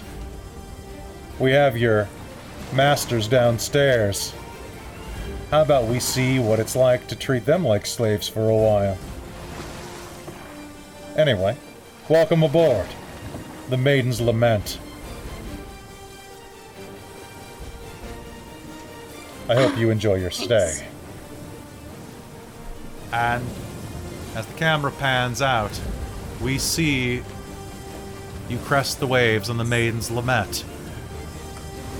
One of the most fearsome pirate vessels in all of the southern islands. As you head on the next leg of your adventure. Which you'll have to do at level 6, I think. Nice. Congratulations, Did we everybody! Just fight pirates? Warforged pirates? Warforged yes, you pirates. did. Sorry. They found us. Yeah, I think they found us.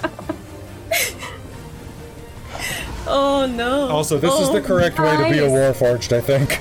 That's wonderful. I was like, Yeah. where's it coming from? The Oh, sword? Which is oh now Oh my gone. God. Rip. It's now This yours. was so hard because I was like, Holy crap, we don't have like a sol. Claudia doesn't have a solid reason yet. No, Like hundred percent to be sure in her Maybe own you head. should go to Vexnergali. Maybe the answers Yeah. will be there.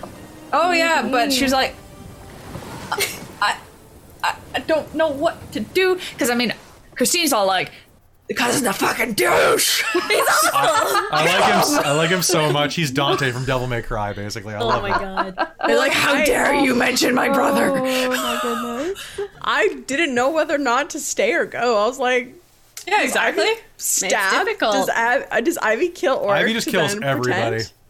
Mm-hmm. Wow, Akario Maravek. Poor, poor Dirk. that was Oh, my thought. poor That was my thought. I'm like, my boy. Nobody I thinks about. absolutely did not think about Dirk.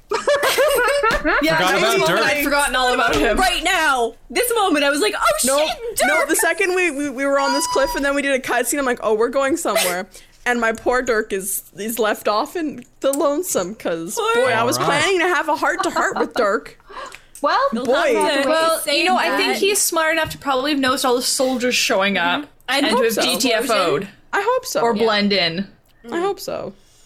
Ivy Okay. hope so. Uh, so, some fun things. I'd like everybody to roll their hit points right now. Remember that one and twos are test rolls. Okey-dokey. Uh, I rolled a five. Then that is a real roll. Rolled an Yeah. eight. I rolled a four. Great. right, I took no damage this game, by the way. That's I would've tried. Nice. That that And sounds Very, what'd you nice. Actually, that doesn't sound like I got an though. Okay. six. All right, Very. You're also going to pick up tool expertise. Your proficiency bonus is doubled with any any tools that you use. That is any Yeah. tool rolls. Uh, other things, get Talfrin, you are going to pick up a badass ability.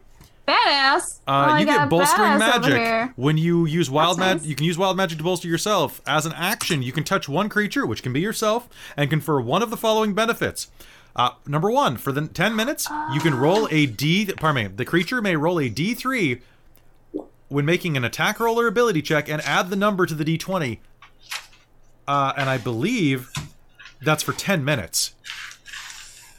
So it's a one to plus Yep, three for 10 yep, minutes. I see. The other Yep. one, roll a D3, the creature regains a spell slot of that level. Nice. I guess now he like gets that he's kind of magical and it's Oh, it, might come up him. soon. You never know.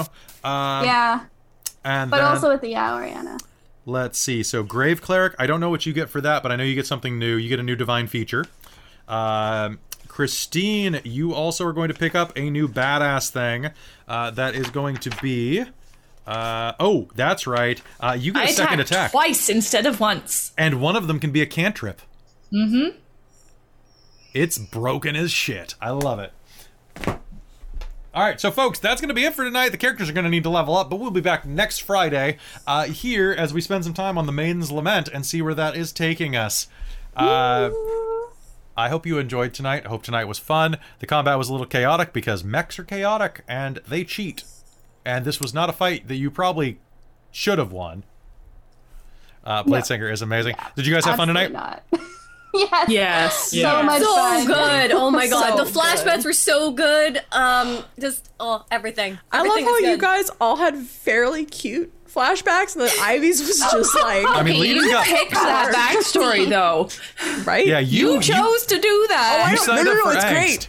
It's great. No, it was great. I love it. It was just, it was so funny because everyone's like, oh, these are so cute. I love everyone's cute thing. And mine's like, oh, yeah, hit me with that edge, man. Hit me with that edge. I realized I will admit one thing like that breaks the illusion slightly is that I actually when I got to Oriana's death I'm like, "Oh, I didn't actually prepare a one-liner." Hmm, that's why I was a little slow. I was like, "Wait, I'm really tired. It's 11 o'clock, and I have a real one-liner I didn't prep. Damn it! Oh no. I'm usually good at these, but it's been a long freaking day." Um, so, uh, thank you very much. I hope you uh, you folks enjoy this. Hey, if you're new to the channel, give us a follow. Uh, be sure to come back every week. We run a lot of games here. This week, I have ran seven, six. Actually, Amy ran one. Uh, So, and we do a lot of great stuff. We're going to be back uh, not tomorrow night, but we'll be back on Tuesday night with uh, Rime of the Frostmaiden, which is one of our big ones. Uh, and then we'll be back on Thursday night with uh, the second half of Way's Candlekeep Mysteries game from last week. Uh, then we'll be back on Friday with another Reign of Emrys because next week we only have three games, which is a lot for any channel that's not us. Because I'm crazy. Uh, so, uh, you're all wonderful. I love you very much. And uh, you five, I also love an incredible amount. In fact, I might say I love you Thank extra you. much. For the game 2000. and for like the finally Thank you so bringing the backstories and especially Leiden's too because it's been a while. Like I didn't really talk much about it too much. I don't think. You have no idea. oh, I have no idea, but thank you. Yeah. Uh, I have to play very careful with certain things to make sure that they don't spoil things because the games are all connected somehow. I don't know how. Um, but it is uh, it is what it is. So, folks, we will see you next time here on Dork Tales. Good night, everybody. Bye. The Reign of Emrys is a Dork Tales production.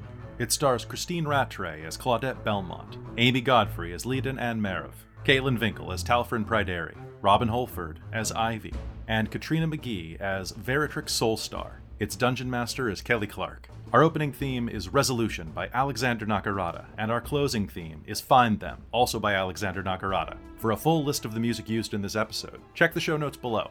To learn more about the world that Reign of Emrys is set in, check out our wiki or visit our Discord where there's plenty of information to go around. Thanks for supporting this podcast. If you like what we do here and would like to help Dork Tales grow, leave a five star review, share us with your friends, and leave a comment below. And hey, while we're talking about people who support Dork Tales, I'd like to take a minute to thank all of our patrons at patreon.com slash dorktales, starting with our Patreon producers, our royal producer, Shulton the World Builder, our divine producers, DM Michael Gray, the great and powerful, and uh, my mom, and I guess my stepdad, Bob. Our demonic producers, Jade, the maker of monsters, and Bricarius, our fun but evil Funkel. We love you, Uncle Marty. Our wizard of the Patreon, Tammy the Forever Cleric. You're a wizard now, Tammy. Our princes of the Patreon, Taryn, the original Dorktales fangirl, Dustin, our time traveling buddy from 1977, Drizelta, aka James Bododge, Cubby Gummy, Amberthist, and The Traveler. Our level 20 heroes Michael Ilott, the graphics guy, Chef Aladeth, and Drew Thompson. Our level 10 heroes Nacro, the Straw Hat Devil, Hans H. Boundahoof, Professor Multiverse, Adam Bomb, Tabitha Rudkin,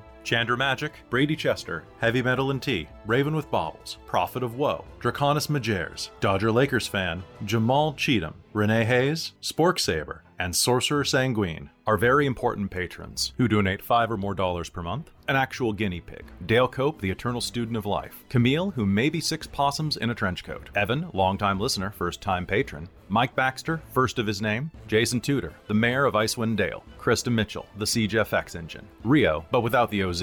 United Adventure Company. Robin Holford, the wine master. SM Pace, Hillary, Colin Son, Matt Diaz, Eric and Amber, Evil, Doctor Who 4189, Tommy Kiyama Svensson, Kara Rhett, Red Monk, Stormshanks, Jacob, Arachniconiconi, Random Equinox, Uncanny Kate, Dazed Apricot, Ray G, Michael Reynolds, The Bong Master, David Ellis, Confounded Hound, Jeremy Smith, 5280 DTC Nerd, Lockgen, Slurp, Slouching Beast, Graham Rudkin, Frankenax, Chris Deeds, Karasha Urquhart, Jacob Shinji McDonald, Malazing, Andrew Wolf, Laura Arasmith, Sean Oldham, Mashmakan, Marcel, Losgrak and So Honorable, Bryn Hawker, Whistler, DM Shari, Gaming Hyperpanda, Stuart Tiffin, Mr. J's Comics, Ethereal Ashy, Als, Bartold, KC, Eduardo Garcia, Tyler Saunders, David Carnan, Fally Pally, Waffle Rabbit, Eric of Norse Foundry, and Robbie Dick. And finally, our Dork Squad. Jen Peters, Caitlin, Ba Tran, Just Andy, EJ, an Insomniac Veterinarian, Creox, Daniel, Brent, CTRSTY,